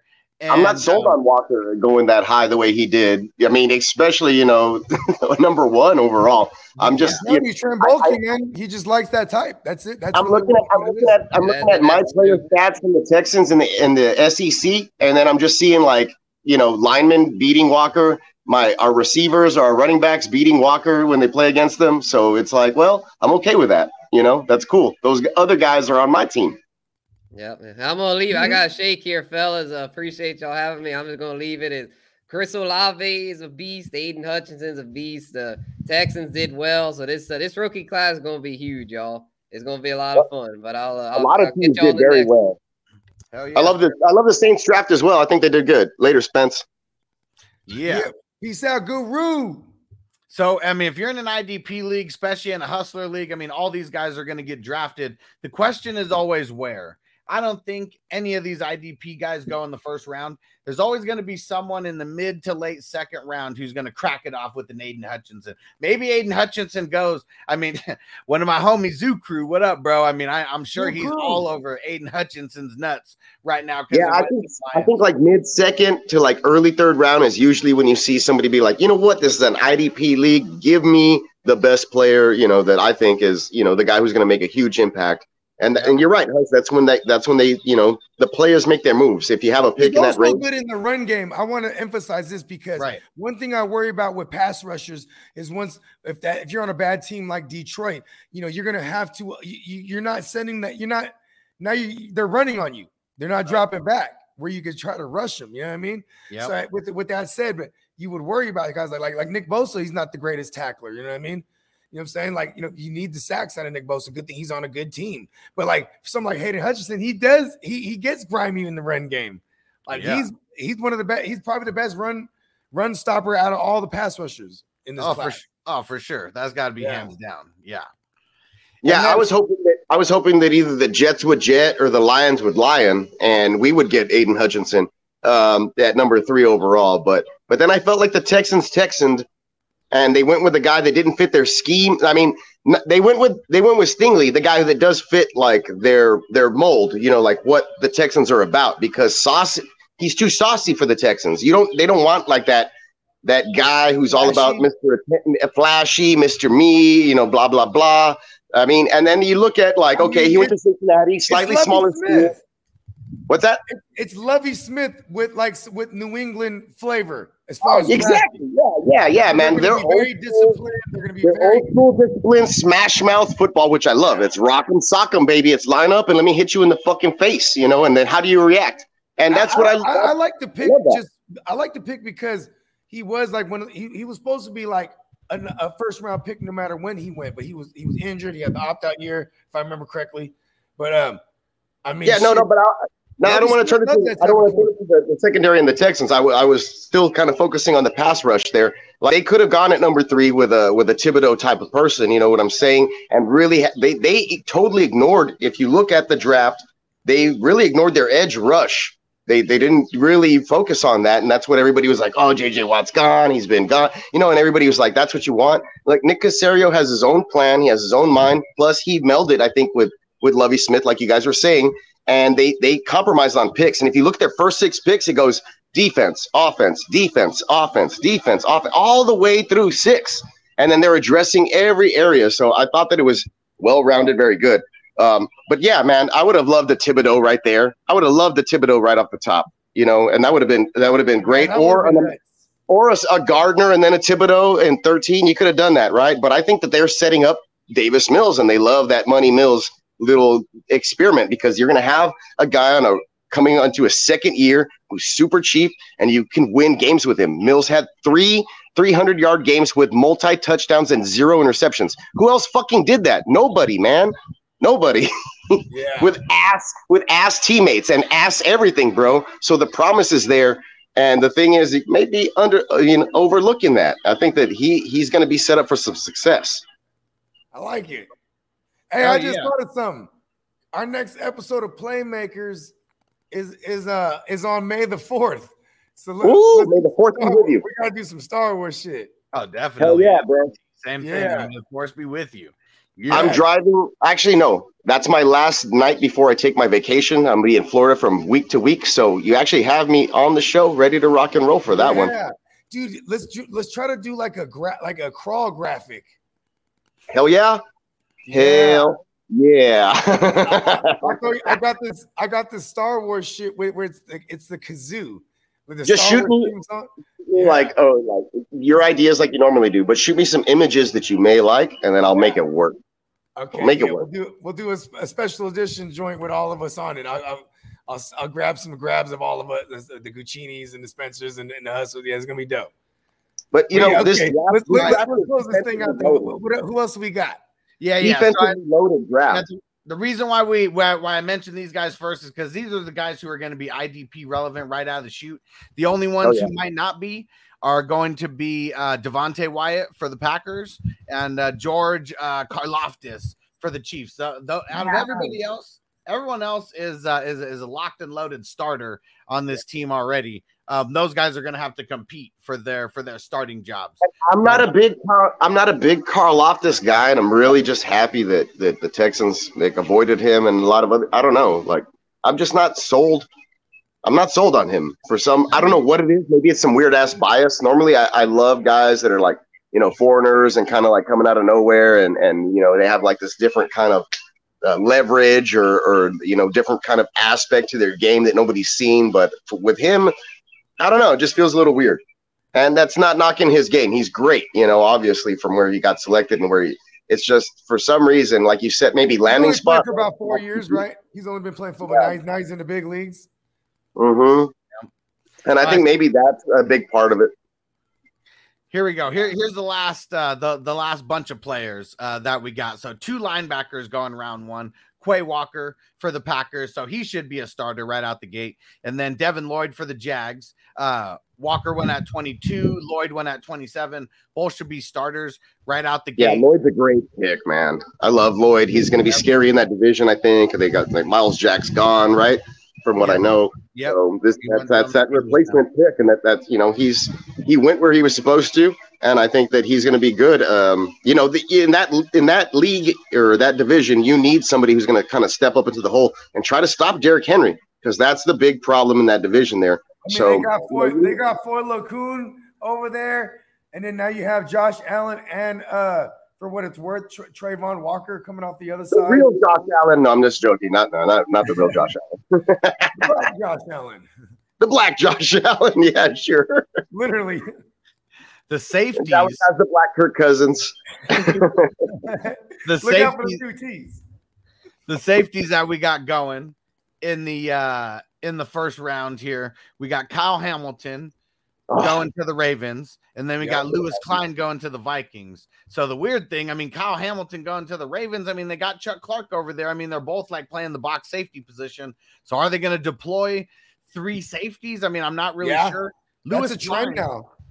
I that like was the trend uh, last year. Uh, uh, you know, the Bengals started doing it. Uh, uh, uh, uh, New England did it a ton.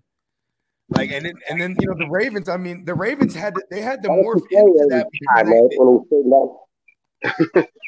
was that last year? No, that wasn't. No, that was Bill Belichick last year. Sorry. Yeah, like Belichick ran a ton of three uh, safety joints. you know I Oh, mean? dude, I'm, I'm sorry, but I didn't like the Patriots draft this year. No, they were one of the losers for me. Right? Yeah. Okay. I'm just wanted to make sure I like. I'm not just being like a Patriot hater because my dad's a Patriots fan. So I just wanted to clarify before I take that news to him. Like, I didn't like your fucking draft, man. Y'all sucked.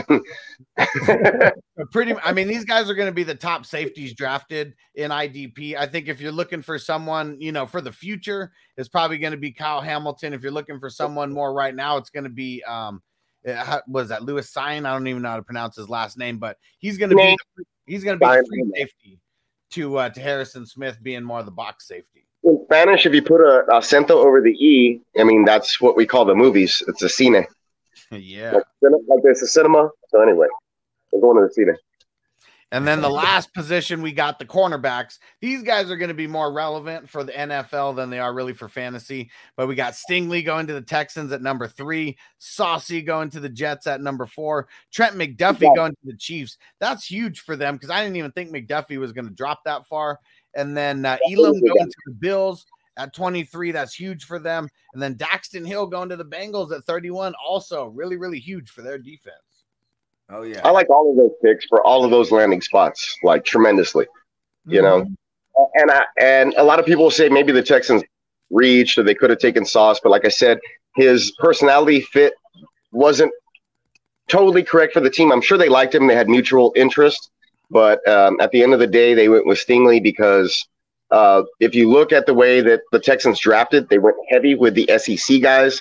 Those are guys that are competing for championships and know how to practice every single day. And then if you take it even a step further and you look at um, how they were highly recruited out of high school, then Caserio went after those guys as well. So these are guys that were they've been good their entire life, like from an early age, and they may have they might have they may have dropped off or lost a little bit of luster because of either injury or situation or other players shining around them, but they're from top notch schools. And so he was like, I'm going to pick from the cream of the crop and whatever falls through the cracks. I feel like that's what.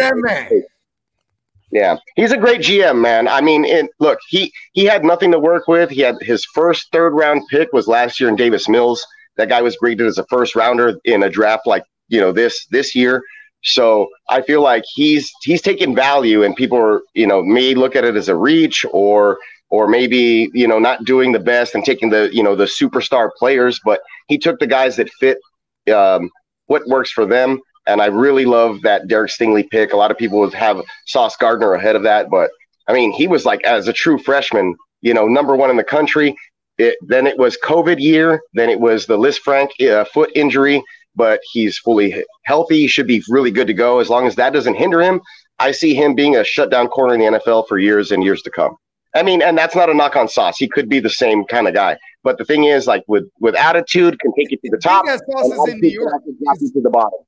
As long And as he's he's going in to New New York, there, he's gonna be all he's gonna be so famous in New York. Like Oh, just he's the- going to be box office. yeah. Hell yeah. Yeah, so let him do that. You know, that's probably you know, but he didn't look super excited to be a Jet. But I'm just saying, like you know, maybe that Didn't you notice personality. that when he was there, like there was two ways that he could have went. He went the other way. I was like, man, fuck the Jets. I'm out of here. And then someone was like, you oh, man, you got to go back to the stage. He's like, all right, all right. And then he turned around. he tried to dip. I was like, look, I was like, look, man, at least. Look, at least my man, uh, my my man here, uh, the number one, number one overall pick, Sting. He was at home with his family, like doing it, you know, the way that the Texans. That's their like family people from the area. You know, it's not a too far of a fucking. You know, he was in in Louisiana. You know, it's like right there. They have a good connection. They have a better connection than Dallas. Trust me. So you know, we're looking to Louisiana for guys like that. He has a big admiration for for dudes like Tyrann Mathieu.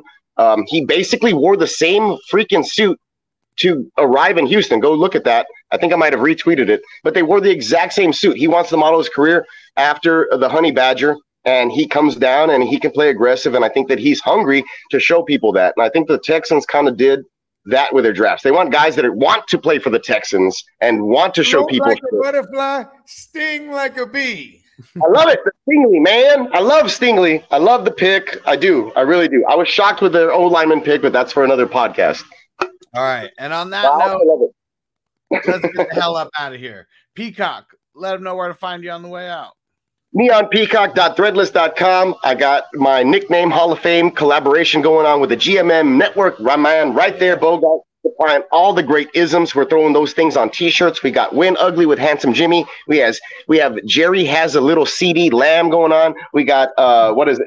Kirk Prescott for the Dallas Cowboys because he is the black cousin. I mean, you can go find some of those cool uh those designs. You can throw them on stickers, koozies, uh, t-shirts. I run sales all the time. So much appreciation to Bogart with this little collaboration we're running right now. But go ahead and check out that website. And that is what I'm mainly focused on right now. So y'all go check that out. Yeah, and we're not done yet. We got a whole bunch more coming. Oh, You know I got I'm got something to do every day. Yeah.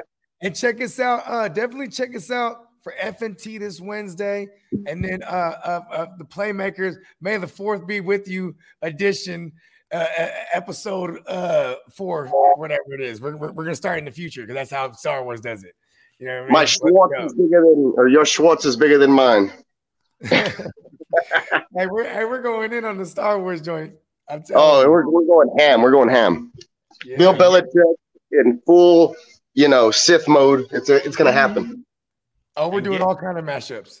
More Get power. Get ready because we got some rookie rankings coming for offense. We got some rookie rankings coming for defense. And yeah, we got we got a bunch of things. Uh, FNT uh, on Wednesday, as usual. Uh, debate show is going to be starting up here real soon, so get ready for that. And what else do we got? And then uh, the- Bringing you all the best shit, man. You were live at the fucking draft. Thank you for that coverage. Hustler fucking doing it in his new home city. Shit, wanna- man. Go visit you in soon. I want to have a smoke session where we just talk about that kind of stuff of what happened. Like, you know, Yeah, yeah, yeah. All the behind we the need a debrief. yeah. pictures with Todd Gurley. You know, uh, I saw it all, man. And thank you for that insight. I felt like I was there. It was great because um, Great. I have a timeshare in Vegas and I didn't get to make it out. It's just too busy with the kids for me. It was crazy. I'm going. I'm going to Florida next week. So they said a million people came into Vegas over the uh, the three day draft span. So yeah, it was insane. In definitely, like everybody I knew on my Instagram, they were like, "We're in Vegas," and I was like, "Nobody fucking invited me." But all right. My lady would never sign my permission slip to go these days. well, not I at this moment, but it, it'll happen. Yeah. All right, we're out. We'll see you guys later. Peace. Time. As I make my way, the fact I'm still alive, my claim to fame is no surprise. I'm on a rise, finna stake my claim. Separate me from the others, cause we ain't the same. Ask my brothers from another, we ain't for play. Time is money, so we got no time to waste. Soon as this thing's moving, it can't be stopped. Blue bands in my pocket, call that juggernaut. Anywhere in the world today takes everything you've got. Taking a break from all your worries